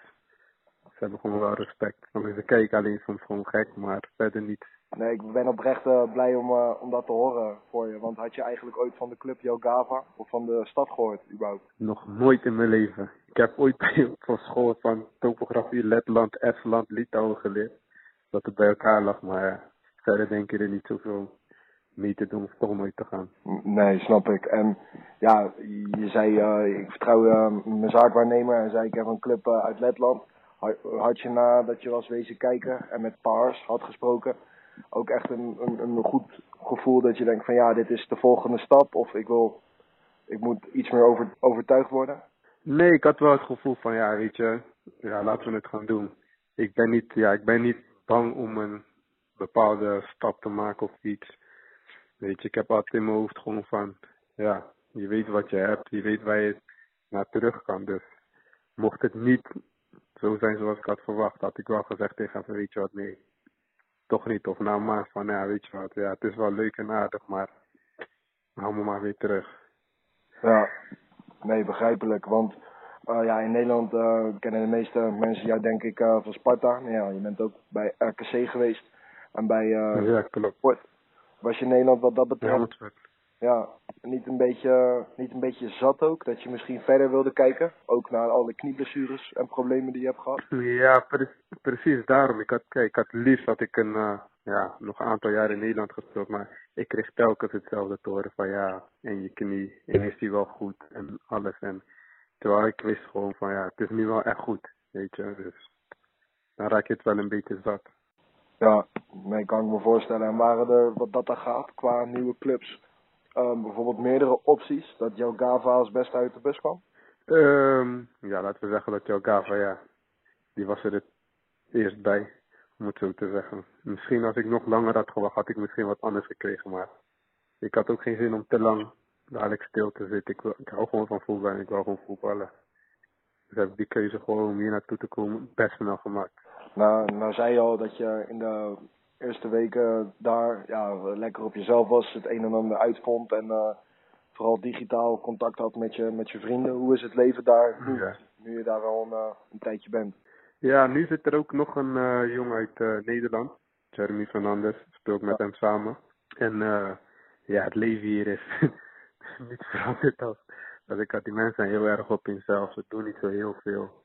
Misschien nu ook door het weer, maar als het wat warmer is, is er wel wat meer. Ja, dan kan je wat meer doen en dan wil je ook wat meer doen.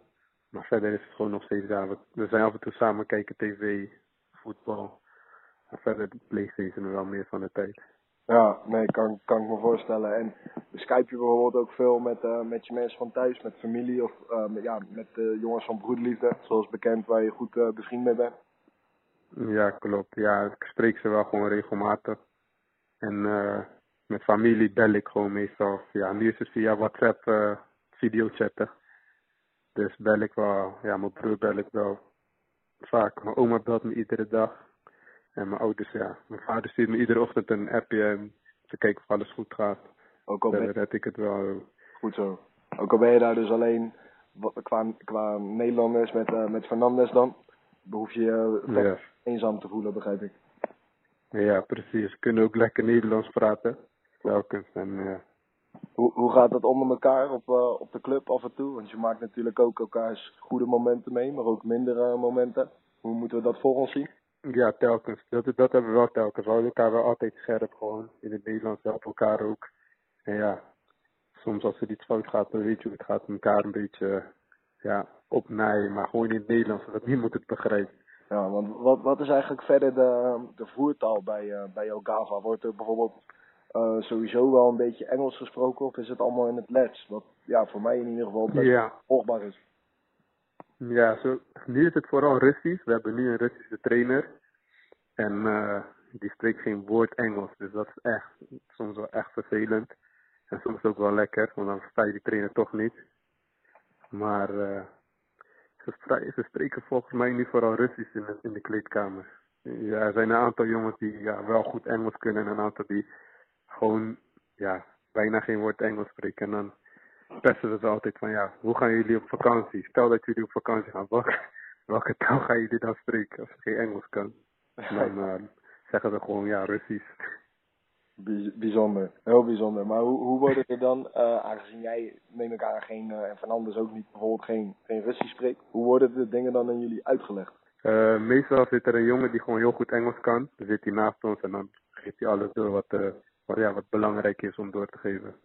Ja, dat dat is echt goed. Anders zouden we maar zitten en kijken of, of water, of we water zien branden. We hebben het natuurlijk in het voorgesprekje al, eh, al besproken, maar je speelt eh, de voorbije weken ja, niet bij, bij. Hoe, hoe komt dat precies? Want je bent wel gewoon fit en wedstrijdfit. Ja, klopt. Ik had een eh, klein incidentje, om het zo te noemen, met de trainer gehad op de training. Ja, ik had telkens het gevoel dat hij, ja, ik wil niet zeggen de pik, maar dat er, dat er wat tussen ons was. En op een training, ja, was, was mijn emmer even vol. Maar iedereen begreep me wel dat ik ook boos werd. Ja, nou ja, beter in dat geval dat, dat de rest ja, wel begrip had voor, eh, voor jouw emotie en voor, voor jouw uitbarsting dan. Maar het is natuurlijk wel vervelend dat dat trainer daar ja, heel veel waarde aan heeft gehecht door je daarna niet meer op te stellen, neem ik aan. Mhm, Ja, klopt. Ja, ik heb eh, van week een gesprekje met hem, dus ik denk dat het wel goed komt. Maar ik denk dat hij zich, eh, om zo te zeggen, op zijn trots of in zijn eer voelt. Om nou even te laten zien van ik ben de baas hier. Zo'n mannetje is het wel. Werkt ook denk ik anders dan hoe dat in, in, in Nederland gaat met, eh, met coaches. In Nederland mag je bijvoorbeeld nog eh, ja maar zeggen en iets terugzeggen Ja, tegen hun gezag. En daar is dat eigenlijk wel anders, of niet? anders. Ja, ik denk, want ja, die jongens die zeggen nooit wat terug. Er zijn een aantal jongens die geven ook gewoon, maar ja, die praten gewoon rustig. Dus voor hun is dat wat makkelijker. En voor bij ons is het misschien gelijk van, ja, ik versta je niet en dan eh, wat denk je dat je bent. Terwijl ik vind gewoon van, weet je, als zodra iemand 18 jaar of ouder is en diegene kan gewoon normaal terugpraten. We zijn allemaal mensen, we zijn allemaal volwassen. Ik kan dingen gewoon pratend oplossen. In mijn ogen kan een trainer ook fout zijn. eh, zitten, want hij is ook maar een mens. Het is niet eh, van hij is de trainer, hij is nooit fout. Nee, hij is natuurlijk geen, eh, geen god wat dat betreft. Ja, precies zo. Oké. Oké, nou en dan ga je dat gesprekje voeren. Hoe zit daar dan bij wijze van spreken een tolk bij? Of gaat dat met Google Translate? Moet ik weer een tolk meenemen, ja. ja? Oké. En ik hoop dat hij alles eh, goed vertaalt voor me. Ik kan hem niet controleren, ja. Ja, nou las ik ehm, ook dat eh, eh, Rusland je, je volgende stap misschien zou zijn. Althans, dat je dat hoopt. Ehm, en je contract loopt af eind november, als ik me niet vergis. Heb je Ja, klopt. wat nieuws wat dat betreft? Of er een verlenging in zit? Of, of je in gesprek bent met andere clubs? Misschien Russische clubs? Nee, ik, ja, ik heb nog niks concreets. Ja, we zijn nog altijd gewoon verder aan het kijken. En ja, er is, lijkt me nog altijd een eh, mooie vervolgstap. Maar ja, zover is het nog niet. En ja, het is nu gewoon een beetje, eh, ja, moet zeggen, afkijken, contract af, uitzitten en eh, hopen op een mooie vervolgstap. Want als ik jou zo hoor, ga je er niet meer vanuit dat je in eh, 2020 nog bij Jogava speelt. Nee, dat denk ik niet. Oké.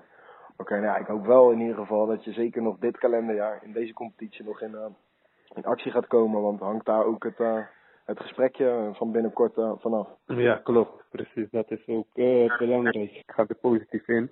Misschien moet ik wel een beetje slijmen, maar ja. Ja. Moet het maar even. Nou is het natuurlijk dadelijk eh, ook zo dat je er al een heel seizoen eh, op hebt zitten. Eh, terwijl ja, de meeste clubs eh, op de helft zijn of in de winterstop zijn. Kan dat niet een beetje in je voordeel werken, denk je? Dat in, in landen als Letland de competitie eh, nou eenmaal anders loopt qua schema?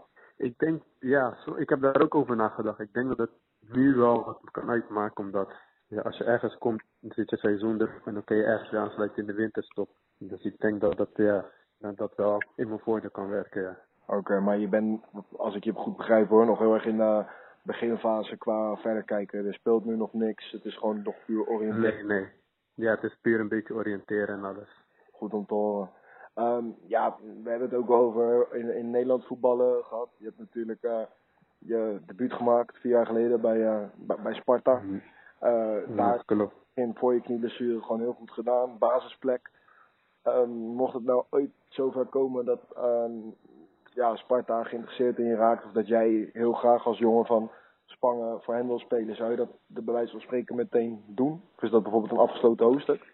Nee, ik zou het zeker doen. Ik denk dat ik eh, nog wel, ja, mijn gevoel is nog wel, ik wil nog wel wat afmaken bij Sparta, waar ik toen destijds aan ben begonnen. Oké, ja, ik was benieuwd. ehm, komt er eh, ja, misschien dan nog een nieuwe lyric in een eh, track van, van Broederliefde over jou. Want het was natuurlijk best wel na je knieblessure dat ze ja, eigenlijk niet meer van jouw diensten gebruik wilden. Ja, ja, klopt, klopt, klopt. Ja, het was zuur, maar ik begreep ze ook wel. Want Pasto was toen mijn trainer en die zei gewoon, ja, die was gewoon heel eerlijk. Hij zei, weet je, het was nu de derde keer. Dan zijn zij toch bang dat het de vierde keer gebeurt. En dan zit ik daar met nog een aantal jaren en dan ja, hebben zij geen spelers. Dus ik begreep het wel. Het was hard om te horen. Ja, nee, zo gaat het eh, helaas af, eh, af en toe. Heb je trouwens, eh, ja, wat, wat die lyric betreft, was dat een soort eh, ja, hart onder de riem ook? God dat voor jou? Omdat ja, jongens als broederliefde natuurlijk ook gewoon misschien als broers voor jou aan kunnen voelen? Ja, ja, dat heb ik wel altijd. Dat gevoel heb ik wel altijd gehad. Dat zij mij gewoon steunen ook in alles. Dus maar andersom is dat ook zo. Ja. Dus Zijn zij nooit een keer eh, naar Letland geweest om eh, ja, daar even samen met jou op een vrij moment bijvoorbeeld de stad te ontdekken of ja, veld te zetten? ze willen het wel, maar ze zitten echt, ja, krap met alles. Ja. Ja, ik zei ook tegen hun van hier is het koud, dus eh het hoeft niet, je kan gewoon daar blijven. Dat schrikt, schrikt misschien een beetje af. Ja, dus ik wil ze voorbereiden. Maar ja, als ze het echt willen en je zegt, weet je, we hebben nu tijd en we komen, ja dan, geen probleem. Namens uh, Joao Eisen, speler van FK Jelgava, wil ik iedereen de groeten doen uit Verwegistan.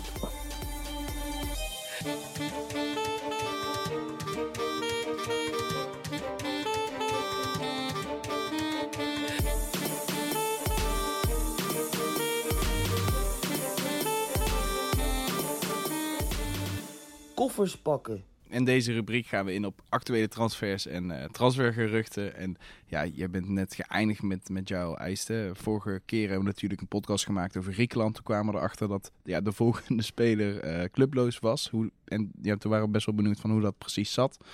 Eh, we hebben hem gesproken na dat gesprek met, uh, met jouw eisten. Is een van zijn beste vrienden. Dus uh, laten we even gaan luisteren naar uh, Doriano Kortstam. Goeiedag met Dran Kostan. Hoe is het met je? Ja, ja, gaat goed. Met jou? Ja, gaat goed, gaat goed. Hey, ik heb, uh, mijn collega heeft met uh, een van jouw beste vrienden gesproken. Die heeft met jou al ijs uh, gesproken. En hij heeft wat, uh, wat mooie woorden voor je. Wil je die anders horen? Ja man, ik ben benieuwd. Hij heeft mij niks gezegd. ja, daar komt hij aan. Dat uh, ja, ik trots op hem ben ook. En van waar hij is gekomen en waar hij nu is. En ja, dat hij gewoon door moet blijven gaan en gefocust moet blijven. Komt wel goed. ja, ja, ja, ja, dat is mijn beste vriend, man. Want hij is heel belangrijk voor jou geweest, hè, Jael? Ja, zeker. Is een, uh, is een uh, hele belangrijke factor uh, in, uit mijn verleden. En een hele belangrijke factor in de heden. En een hele belangrijke factor in de toekomst. Dus ik denk dat hij op alle facetten een heel, heel, heel belangrijke persoon in mijn leven is, ja. Ja, want als ik me niet vergis heb je ook een, een tatoeage van hem op jouw lichaam, toch? Ja, klopt. Ja, ik heb uh, Jaal in mijn nek getatoeëerd, inderdaad. Want ja, hij, hij zegt dat hij trots op je is, ook met waar je nu bent. Ik bedoel, ik denk dat jouw verhaal redelijk bekend is. Echt qua, qua jeugd ontzettend moeilijk gehad en uiteindelijk toch nog uh, doorgebroken als, als betaald voetballer. Uh, ja, wat heeft hij daaraan voor jou bijgedragen? Ja, ik denk dat uh, de momenten dat ik het niet meer zag zitten, hij mij altijd wel gemotiveerd heeft in de zin van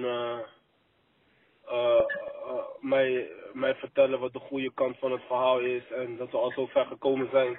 Mhm. Dat ik nu niet kan opgeven en ja, tot, toch mij wel die push gaf als, het, als mijn motor vastliep, ja. Ja, precies. Ja, want, want hebben jullie nog veel contact? Ja, elke dag. Elke dag moet. Ik moet hem spreken. dat is goed om Elke dag. Ja, dat is, dat is goed om te horen. Heeft, heeft hij uh, Letland toevallig nog aan jou geadviseerd om mee te gaan, of dat niet? Hij heeft me wel gevraagd, ja, of ik, uh, of ik daar geïnteresseerd in was. Ja, uh, want ja, het laatste wat wij kunnen vinden over jouw carrière is, is dat je op dit moment transfervrij bent, toch? Ja, klopt. Ik, ik heb mijn contract ontbonden in Griekenland, in de voorbereiding. Botsing met de club. Mm -hmm. in de zin van, ja, we zijn toch gepromoveerd en bepaalde afspraken ja, waren, waren, ja, kwamen ze niet na bepaalde opties werden niet gelicht. En uh, ja, was voor mij eh, gewoon eh, een keuze Mhm. om niet verder te gaan op die, bij die club. Ehm, heel, jammer genoeg, want eh, ik denk dat dat voor seizoen mijn beste seizoen in mijn carrière gaat. Dat kan je ook aan de statistieken zien, denk ik. Ja, precies. En eh, ja, het is toch vervelend dat het op zo'n manier moest, eh, terwijl ik daar toch een hele mooie herinneringen heb. Ja, want wat was dat voor jaar voor jou? Jullie zijn uiteindelijk al als tweede geëindigd, hè? Ja, het was, eh, was heel, eh, binnen de club heel hectisch. Maar eh, op, op, op de wedstrijddag eh, lieten we toch wel zien dat we heel graag wouden als, eh, als collectief. Ja, precies. Wat, ik, ik- als je, wat je zegt, van eh, cijfermatig denk ik het beste seizoen uit je carrière. Jullie hebben zeker in die laatste fase gewonnen met 7-0, 4-0, 5-0. Enorme overwinningen. Inderdaad, was, eh, onze eindsprint was eh, heel sterk. Waardoor wij toch op de tweede plaats zijn geëindigd op de laatste speeldag. Waardoor je automatisch promoveert naar de Eredivisie B. Want we, in dit jaar hebben ze Eredivisie A en Eredivisie B. Mhm. En dan eh, eh, plus de finale plaats voor de Eredivisie A. En dan die hebben we in de 97e minuut verloren van de tweede wedstrijd. En eh, ja, dat was wel, was wel, was, wel- was wel een, een pijnlijke ervaring. Ja. ja, tegen Kreta was dat, hè? Ja, was tegen Kreta, ja. Ja. Want, want ja, wat, wat je zei, van er werden bepaalde dingen niet gelicht. Was er wel, waren er dan afspraken gemaakt als je een bepaald percentage zou spelen of als je het goed zou doen, dat, dat je dan een verbeter, verbetering in je contract zou krijgen of zo? Ja, allebei. Ik had, ik had, eh, ik had eh, en een, eh, een clausule in mijn contract voor als we zouden promoveren. En daarnaast natuurlijk de bonussen die erbij komen kijken. Mhm. En ja, toen ik terugging voor de voorbereiding, uh, wilden ze mijn contract met twee jaar verlengen. En ik had al twee jaar, dus dat zou dan in totaal vier jaar worden. Mhm. En ik zag dat eh, op dat moment niet zitten. En in, eh, in combinatie met, eh, met de wrijvingen die ik met hun had in de transferperiode, toen de clubs aanklopten voor mij en hun niet mee wouden werken. in combinatie van dat ja, ontstaat, er, ontstaat er spanningen. Ja. En de doorslag was, ja, toen ik niet bij wou tekenen, mocht ik ook niet meer op trainingskamp. En eh, in Griekenland ga je anderhalve maand op trainingskamp. En ja, ik heb eh, van die anderhalve maand de eerste twee weken gewoon alleen moeten trainen op de club. En terwijl de rest eh, weg was. En dat omdat ze mijn contract niet wou verlengen. En uiteindelijk met doen en laten en trekken en advocaten ben ik, eh, heb ik toch mijn contract kunnen ontbinden. Ja, maar Met, dat, ja, met een hele vervelende navervolg. Maar dat is toch de keuze die, die ik toch gemaakt heb. En ja, nu, nu moet je zeg maar op de- niet op de, ja, op de bladen zitten in, in, in- een bepaalde eh, eh, in, een in een bepaalde zin dan, omdat ja, nu, is, nu ben ik transfervrij. ja. Maar eh, ik, ben, ik ben liever gelukkig dan dat, dat ik iets ongelukkig moet gaan doen. Want dan, dan kan ik het ook niet opbrengen om, eh, om een bepaalde prestatie en een bepaald niveau te halen. Wat, wat, ja, wat je zegt, dan is het gewoon een beetje een, een onwerkbare situatie eigenlijk. Ja, tuurlijk. Als de club van mij verlangt dat ik twee jaar eh, ga verlengen. Eh, met als argument dat hun mij eh, een podium hebben gegeven. eh, dat hun mij. ja, oh, ik, ik citeer maar wat de eigenaar zegt dat hij me gemaakt heeft. En dat ik alles te, danken heb aan hem. Ja, ik ben daar niet van gediend. Want zoals je zelf al weet, ik kom van heel ver. En ik, Ja. ik heb alles zelf moeten doen. En dan als dan zo'n eigenaar tegen mij zegt dat, dat ik alles aan hem te danken heb. En dat ik ondankbaar ben omdat ik mijn contract niet met twee jaar wil verlengen Ja. ja, dan, dan kan je begrijpen dat ik daarmee, dat ik daarmee in mijn maag zit. Ja. En eh, ja, dan, dan gaat het voor mij al niet werken als mensen zo, als ik, als ik van mezelf al weet dat dat de ware aard van, de, van bepaalde mensen zijn binnen de club. En dat zijn niet de kleinste mensen. Ja. Dan, eh, dan, ja, dan gaat het voor mij persoonlijk niet werken. Ja, nee, echt, eh, wat je zegt, dat, ik denk dat je gewoon constant de spijker op de kop staat. En, dat, en dat, ik, misschien dat hij gewoon niet goed weet waar jij vandaan komt, wat je allemaal hebt meegemaakt, denk ik dan.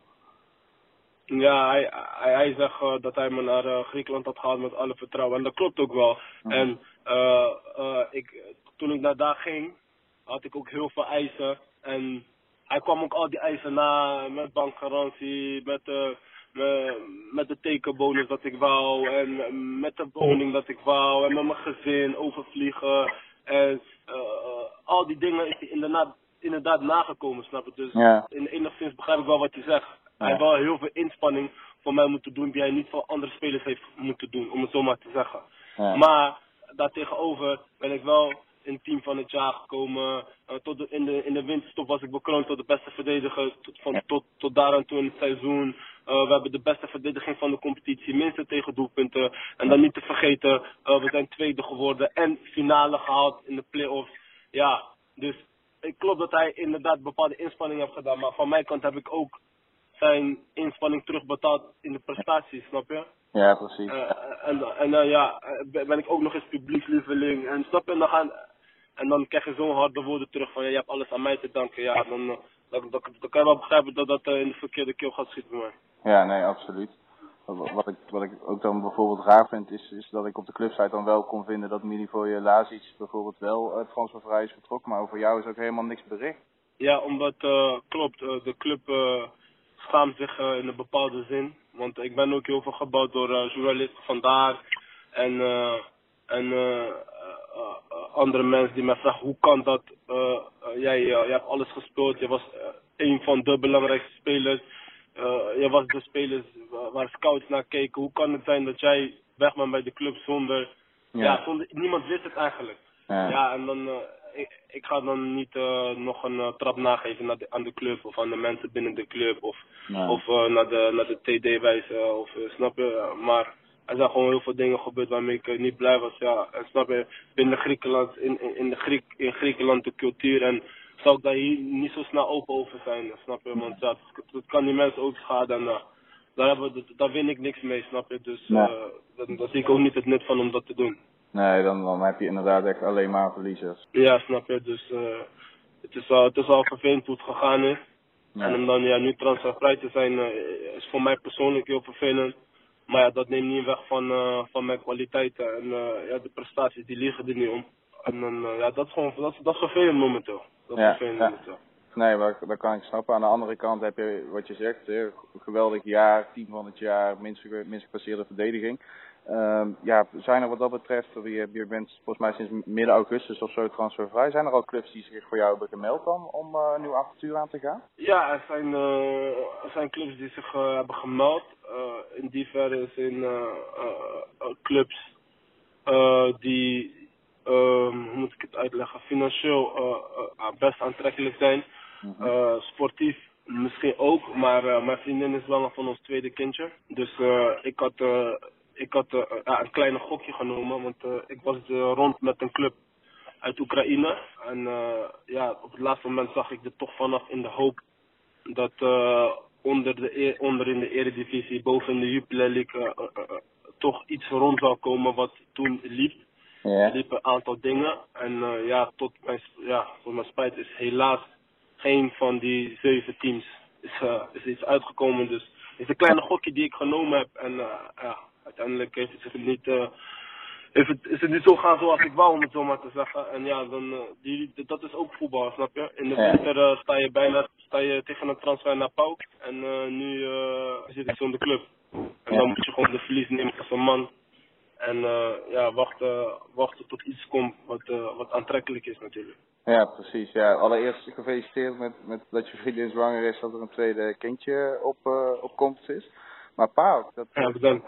maar dat, ja, ongeslagen kampioen geworden vorig jaar in Griekenland. Ja, hoe, hoe is dat dan gegaan, dat dat er niet van is gekomen? Ja, in de, in, in, we kwamen al vrij snel, was november, midden november. werd, ik, werd ik benaderd door een hoofdscout. Mhm. Eh, die heb ik gewoon netjes doorverwezen naar de club. Eh, maar eh, ja, kijk, ik wist niet dat onze technisch directeur niet zo goed op papier staat binnen het Griekse voetbal. Mhm. Een hele arrogante man. Dat kan je ook zien aan onze selectie. We zijn tweede geworden en maar één speler is transfervrij weggegaan. En al die, al, de topscorer van de competitie, die, die wilde niet verkopen. Onze aanvoerder wilde niet verkopen. Mij wilde niet verkopen. Onze keeper wilde niet verkopen.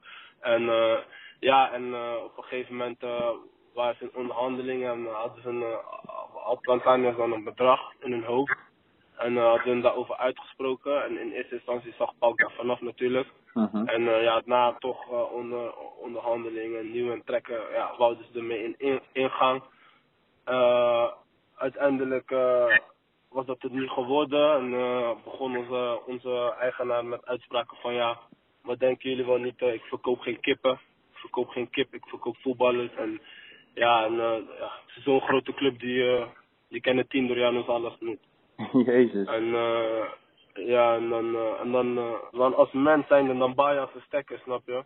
En eh ja, toen, ik kwam ook niet zo goed uit mijn winterstop. Ja. Eh, de eerste wedstrijd volgens mij, de tweede wedstrijd hadden we verloren. Eh, was er een momentje dat ik, eh, dat ik mijn spits eh, liet lopen. Ja. En dan, eh, dat was ook de eerste moment na 17 wedstrijden van constant presteren dat ik even, even mijn dekking liet vallen.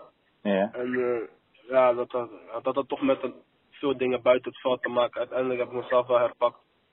En eh, is, het, eh, is het uiteindelijk wel goed gekomen in, in, in, in die zin van promotie en et cetera. Ja. Maar dat zijn ook dingen die, die, die, die, die mijn keuze hebben gemaakt om uiteindelijk toch te ontbinden bij de club, snap je? Ja. Ja. En omdat er, er, waren, er zijn gewoon heel veel kleine dingen gebeurd waarvan ik zeg van ja, ja eh, in, Griekenland zijn ze heel bazerig, heb je heel veel rangs. Je mag niet tegen die te, te- terugpraten, die is de baas. Als die dat zegt, moet het zo en zo en zo en zo en zo.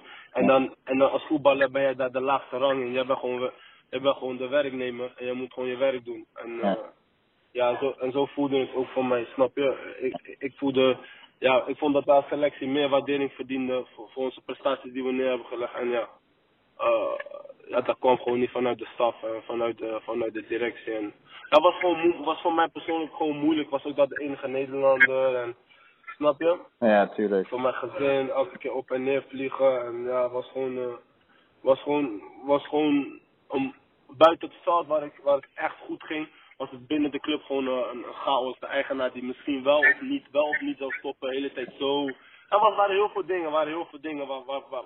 Het is niet een keuze die ik één, één op het andere moment heb gemaakt. Ik heb er heel lang over nagedacht. Ja. En eh, vooral toen ik, de, toen ik twee weken eh, ja, met, eh, met de fysio moest trainen omdat ik niet wou bijtekenen, ja, dat was voor mij de druppel. Ja. Toen zei ik van, ja, hier ga ik niet meer aan meedoen. Ik laat me nu onder druk zetten om bij te tekenen. Als ik me daar niet goed bij voel, kunnen we een middenweg vinden. Die kunnen ook even voorgesteld. En ja, daar wou die, daar wou zijn weg of geen weg. Ja. En ik, ben geen, ik ben geen volger, ik ben meer een leidertype. En ik laat mijn toekomst niet leiden door, door één eigenaar. Ja, precies. Wat dat is- Ja, is het eigenlijk een beetje gegaan. Ja, want dat is, dat is die Monodis Mathiolakis, toch? Of niet? Ja, klopt. Ja, ja, ja, ja. Snap je, is een, eh, is een hele, is een hele aardige man als je het goed doet.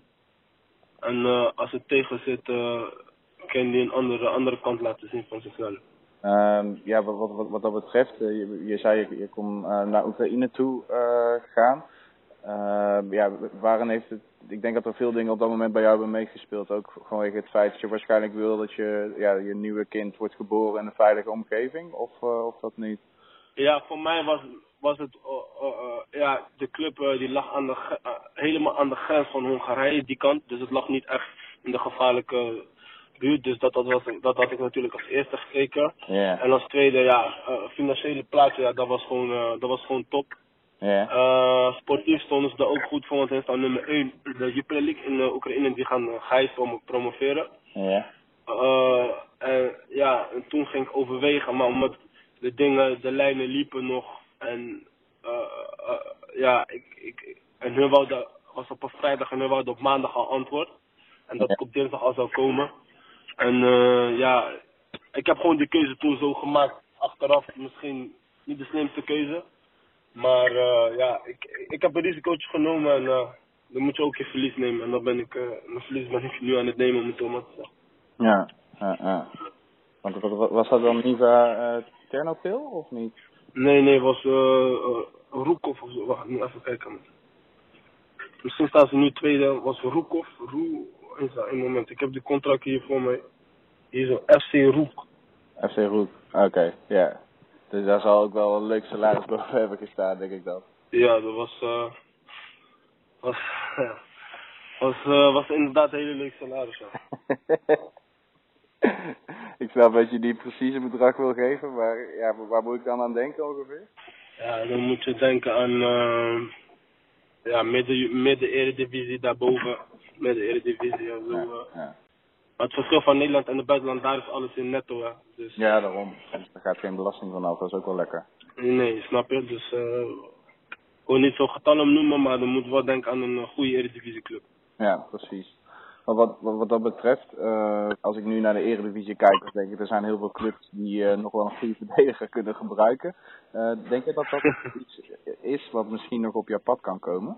Ja, zeker. Ik denk dat ik eh, in Nederland, ik heb in Nederland eh, eh, bij Roda toen ja, heb ik niet gespeeld. Ben ik naar Achilles gegaan, heb ik de wederopstand, maar net niet gehaald met Achilles, heb ik meegemaakt. Ja. Vervolgens ben ik naar, heb ik een heel, goed- heel goed seizoen gedraaid. Vervolgens ben ik naar Eindhoven gegaan, heb ik wat mindere seizoen gedraaid. Dus ik denk dat ik zeker in Nederland nog mijn stempel wil drukken, en met name in de Eredivisie. Mhm. En hun laten zien waarom ik, waarom het stam in mijn achternaam staat. Ja, precies. dus wat dat betreft kan Feyenoord mij ook langs, eh, langskomen met Stam.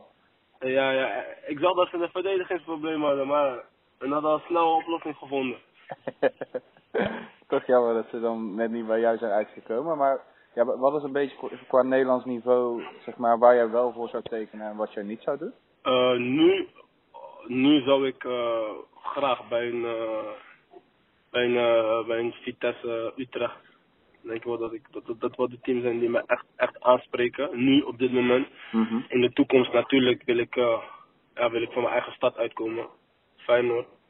Ja. En eh, ja, dat zijn wel de clubs zo waar ik, eh, waar ik heen, eh, waar ik nu, waar ik, waar ik denk dat ik nu goed genoeg voor ben, om het zo maar te zeggen. En natuurlijk, als een andere club komt uit de Eredivisie, zeg ik geen nee. Laten we dat Nee. eh, voorop stellen. Nee. Maar waar je naar kijkt is gewoon wel ploegen die meedoen in het linker, linker rijtje in ieder geval. Ja, omdat ik van mening ben dat kwalitatief eh, vorig jaar heb laten zien dat ik er klaar voor ben. Mhm. En eh, dat ik kan spelen om, eh om prijzen. Ja. En dat is dan uiteindelijk waar ik, snap je, ik hoopte wel die volgende stap nu te zetten. En die heb ik helaas niet gezet. Ja. Ja. Dus misschien moet ik weer een kleine stapje terugnemen. Ja. En, om uiteindelijk toch die stap te zetten. Maar ja, dat is wel waar ik op het hoop. En waar ik kwalitatief zeker mee kan draaien. Ja, maar ik denk, zeg maar, als, als echt clubs als PAOK, gewoon als die zo concreet waren, dan denk ik van, ja, weet je, hashtag laat Doriana maar op, eh, opbouwen eigenlijk. Ja, laat Doriano maar opbouwen. Ja, wat je altijd al hebt gehoopt, hè, is de Premier League is jouw ultieme doel. Ik- ja, dat wat is... betreft, eh, ja, dus natuurlijk deze keuze die je nu moet maken, die eh, gaat denk ik ook de rest van jouw carrière misschien wel, ja, ja, zeker. leggen. Zeker. Ben ik met je eens. Ben ik heel, helemaal met je eens. Vandaar ook dat ik nu... eh, ik ben sinds kort eh, met eh, Van Riemdijk Sport. Dat is een, eh, een jeugdacademie. Hm. Er lopen heel veel talenten rond. Die trainer en, en de, de persoon achter Van Riemdijk Sport, die ken ik goed. Mhm. Dat zijn jongens die gewoon in een topsportomgeving trainen. Dus dan moet je denken aan twee keer trainen per dag, voedingsschema, school wat erbij komt kijken, wat georganiseerd is. En eh, eh, tripjes naar het buitenland, tegen de BVO spelen. Mhm. Eh, snap je, dat zijn gewoon jongens eh, uit de buurt die, eh, die, die misschien eh, eh, eh, net zo goed zijn als jongens die bij BVO spelen. Ik heb daar gisteren bijvoorbeeld getraind. eh, en dat was een, eh, was een linksbuiten. Echt, echt, die was verschrikkelijk goed. Die was echt verschrikkelijk goed. En dan, eh, ja, en eh, ik ben nu gewoon hier zo bij hun. Eh, ik hou me hier fit. Ik vind het leuk om, die, om met die jonge jongens te zijn en hun een beetje mee te geven wat er momenteel allemaal speelt in het voetballerij. En hun natuurlijk mee te geven wat je niet moet doen en wat je wel kan doen vanuit, mijn perspectief, vanuit mijn perspectief. En ja, dat, dat, is wat ik op dit moment aan het doen ben eigenlijk. Ja, ja, dat is bij, bij van Riensdijk, toch? Ja, klopt. Ja, wat, wat, ja, wat, wat kan je zeggen? Is er iets wat er nu loopt eh, rondom jou qua clubs? Of eh, wacht je het gewoon nog even af? Eh, ja, eh Gwendel heeft mij benaderd voor een, voor een aantal opties. En eh, die gaan mij nu bekijken of, of dat iets voor mij is. Daarnaast ben ik vandaag toevallig ook gecontacteerd voor, voor een club uit Kazachstan. Eh, wat ook wel eh, mijn aandacht trok. Mhm. Eh, verder, eh, ja, verder loopt er niet echt iets concreets. Dat zijn wel de, de twee, drie concrete dingen die ik momenteel heb. Ja, ja, ja. En anders kan je daarover nog altijd informatie winnen bij, bij Rangelo Janga, hè, die bij eh, Astana speelt. Ja, zeker. Dat is een goede vriend van mij ook. En die, die, die heeft het daar goed. speelt iets minder dan gewend. Maar eh, ja, we moeten gewoon door, hè. Ja, ja, ja. En het is niet zijn club die, eh, die, die naar jou heeft geïnformeerd.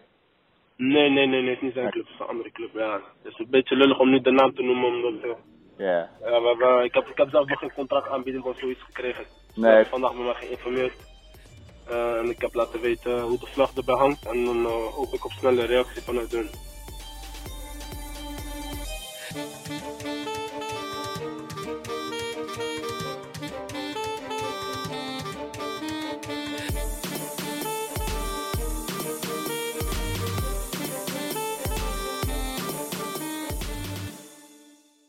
Man, een goede gozer is dit, hè? Ja, Eigenlijk. echt, echt, echt een hele goede gast. Ja. Echt, eh, ja. Ook, man. Jeetje.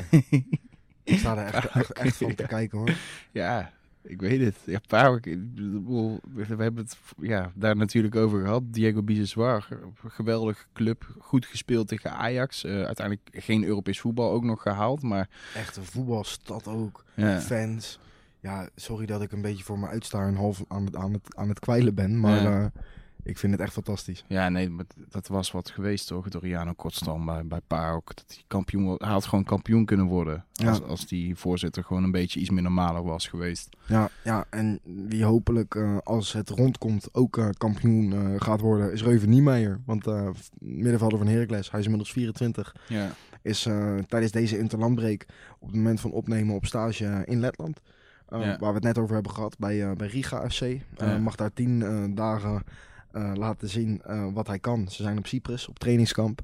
En ik eh, ja, vind het eigenlijk ongelooflijk dat Reuven Niemeyer een stage bij een Letse club nodig heeft om te laten zien wat hij kan. Want voor wat ik he- van hem heb gezien in de Eredivisie, zowel bij Heracles als bij Emmen, eh, ja, is dit gewoon een aanvallende middenvelder met scorend vermogen, die heel handig is met de bal. Ook Ja. nog eens een spel kan verleggen, waarvan ik me echt afvraag van hebben alle andere clubs zitten pitten of zo? Zijn ze nog aan het pitten? ja ik, ik vraag me af wat Frank Wormoed precies tegen hem heeft. Want hij, hij Je staat voor- er nooit in. Nou, hij, hij speelde veel bij Heracles. Toen kwam Frank Wormoed, waarvan iedereen toch wel denkt dat het echt een hele goede coach is. En ik denk ergens terecht. Hij, is, hij doet het mooi voetbal Ja. vaak met, met Heracles. Alleen Niemeyer heeft er gewoon onder hem nooit een kans gehad. Echt gewoon nooit. Nee, ik, on- ongelooflijk zoals gezegd. Ik, weet- ik weet Ja. het ook niet. Ik sta er echt van te kijken. En ja, Riga FC, niet echt hetgene ehm, waarvan ik denk van nou, daar ga jij ja, goed gedijen. Ik hoop het natuurlijk wel. Maar Ja, het, het is natuurlijk wel gewoon iemand die ook mooie goals heeft gemaakt hè, in de absoluut, Eredivisie. En echt van zich heeft laten zien. ja hij, kwam, hij kwam ook pas heel laat in een betaald voetbal terecht. Was, lang uiteraard. amateur. Toen, toen bij Heracles een fantastisch eerste seizoen. Eh, toen, kwam, toen kwam Wormoed en vervolgens eh, ja, meteen verhuurd aan Emmen, waar hij niet helemaal lekker uit de verf kwam. Dus ja, ik, ik hoop, kijk, het, het- als hij gaat, dan is het pas in januari. Dus hij zal, hij zal in ieder geval nog eh, twee, drie maan- maanden gewoon helemaal niks spelen. Ja, ik hoop dat voor hem een goede impuls zal zijn voor, voor de rest van zijn carrière. Want dat die jongen kan voetballen, ja, wat je zegt, dat, dat heeft hij toch wel bewezen. Ja, laten we het hopen. Ja, voor iemand, ja, je, je zegt net Pauk, eh, iemand die daar ook naartoe had gekund, is, is Alexander Butner. Ehm, Had hij het maar gedaan, zou ik bijna zeggen. had hij het maar gedaan misschien wel. Hij is natuurlijk transfervrij sinds zijn contract bij eh, Vitesse is eh, afgelopen. En hij staat ja, op het punt om naar Amerika te gaan bij New England Revolution. Ja, in de buurt van Boston bij Massachusetts. Eh 30 jaar inmiddels. En ja, ik denk dat dit eh, de eerste transfer eh, gaat worden die op eh, de naam van zaakwaarnemer Wesley Snyder kan worden gemaakt. Want Ja. die heeft het allemaal voor hem geregeld. Ja, dat is nog waar ook, inderdaad. Ja, S- Snyder samen met, met Jacques Zwart. ja, die zijn dus naar Amerika gereisd en ja, hebben waarschijnlijk iets heel moois voor, voor Alexander Butner geregeld. Er zit iets wat van vertraging op de lijn, maar dat komt eh, omdat de opa van, eh, van Butner eh, ja, onlangs is, is overleden. Dus daardoor is die transfer nog niet helemaal rond. We gaan er in principe vanuit dat hij voor drie jaar gaat tekenen in Amerika. Ehm, ja, en dat is voor, voor hem een, een wereldstap. Hè? Hij was er ontzettend over te spreken. En uh, heeft veel MLS gekeken de laatste tijd. Hij ziet zichzelf al helemaal voetballen in een competitie waar ja, natuurlijk Slatan nu speelt. Wayne Rooney speelt er nu, maar die gaat dan uh, wel weg. Zou ploeggenoten, ja, ja, die loopt ja. net minst. Dat is wel jammer. Ja, en uh, David Silva staat, gaat Misschien waarschijnlijk naar vertrekken naar, naar Miami. Maar als ik het lijstje zie wat hij dan heeft afgeslagen, dan denk ik van wauw, toch heel veel goede clubs die zich, die zich nog hebben gemeld voor Nou, Alexander noem Butner. ze- noem ze Eh, even. Besiktas, Fenerbahce, PAOK dus, eh Apoel Nicosia, Spal, eh, Celtic en afgelopen week nog, nog Glasgow Rangers en Stoke City. Zijn geen, geen, geen kleine clubs voor, eh, voor kwartfinales van de Europa League kunnen zijn. Ja, precies. Maar ja, waar hij zelf heel veel zin in heeft. Hij noemde het zelf kuifje in Amerika. Nou ja, dat is voor een, voor een achterhoeker die eh, ja, natuurlijk... eh, Ook wel een mooie carrière heeft gehad, hè? Met ja. Manchester, in Moskou, Champions Anderlecht, League, ja. Champions League gespeeld. Ja, absoluut. En ja, als je ziet waar hij vandaan komt, eh, echt uit het, van het kamp in, in Doetinchem. Nou, ja, wat hij uiteindelijk allemaal heeft bereikt. Gewoon super, super voor hem. Ja, zou die eigenlijk met Michael van der Werf hebben gepraat over de MLS, denk je? Oud ploegenoot Nou, natuurlijk bij Vitesse. Elo Rome ook natuurlijk. Ja, inderdaad. Vaco. Vaco, ja, K- Kasia. Ja. Nou, wat dat betreft genoeg eh oud-Vitesse-spelers. Maar En, niet, eh, geen land waar je bij even op de koffie kan eh, natuurlijk. nee, dat niet, dat niet. Ja, en dan sluiten we af met een jongen die het hartstikke goed doet bij Ajax. En eigenlijk helemaal niet in wereldpot hoort. Nog niet, althans, van Donny van der Beek. Aanvallende alleskunner, kunnen we eigenlijk wel zeggen. Of je hem nou mag of niet mag. Hij doet het gewoon fantastisch in, in Amsterdam. Ja. Werd natuurlijk de afgelopen voorbije zomer volledig en heel de tijd aan, aan Real Madrid eh, gelinkt. Ja. Zou daar een zogenaamde rotatiespeler worden? Wilde die niet of wilde die wel? In ieder geval, de deal kwam niet rond. En ja, Real Madrid is nog steeds in de markt. Eh draai natuurlijk ook niet zo lekker. Wat, als, het mij, als het mij aangaat, een speler als Van der Beek echt wel nodig. Eh, maar ja, aan de andere kant, als je de rugmolen mag geloven, is ook Manchester United, over slecht draaiende clubs gesproken, Ja. eh, voor hem in de markt hebben, hè, volgens de gossip, aangegeven dat het prijskaartje wat om zijn nek hangt te hoog is. Heeft Real Madrid ook volgens meerdere Spaanse bullshit sites een keer gezegd. Maar ja, dat Donny van der Beek misschien wel aan zijn laatste seizoen in Amsterdam bezig is, eh, durf ik eigenlijk niet te zeggen. Want ik vind hem eigenlijk best wel van waarde voor dit grote Ajax. En misschien wel noodzakelijk om nog langer bij je te houden. Wil je echt weer dat Europese force worden wat ze graag willen zijn in Amsterdam. Alleen wat ik me heel erg ook goed kan voorstellen is dat hij natuurlijk in de Eredivisie, bijvoorbeeld bij PEC uit, bij VVV uit, dat, die, dat je op een gegeven moment daar niet meer op zit te wachten. Dat de competitiewedstrijden niet uitdagend genoeg zijn, want Europees voetbal halen ze sowieso.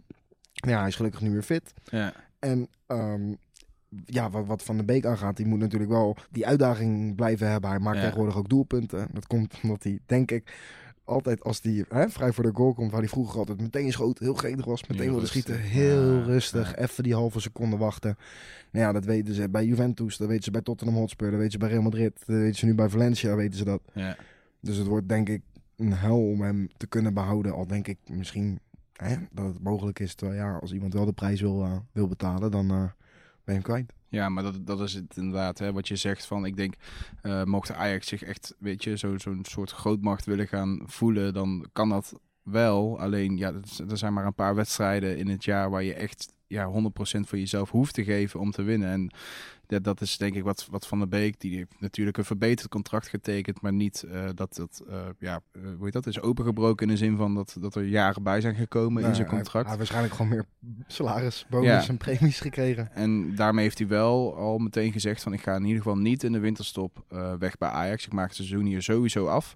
Dus daarmee geeft hij denk ik wat mij betreft al genoeg aan dat hij in de zomer waarschijnlijk wel eh, een transfer gaat maken. En ja, heel eerlijk denk ik ook wel dat hij dat eh, heeft verdiend. Want ja, inderdaad voor, voor die paar wedstrijden in de eredivisie waar je echt je best hoeft te doen. En voor de Champions League waarvan je volgens mij nog steeds niet eens zeker bent of je dat als kampioen wel haalt, ja of Ja. nee.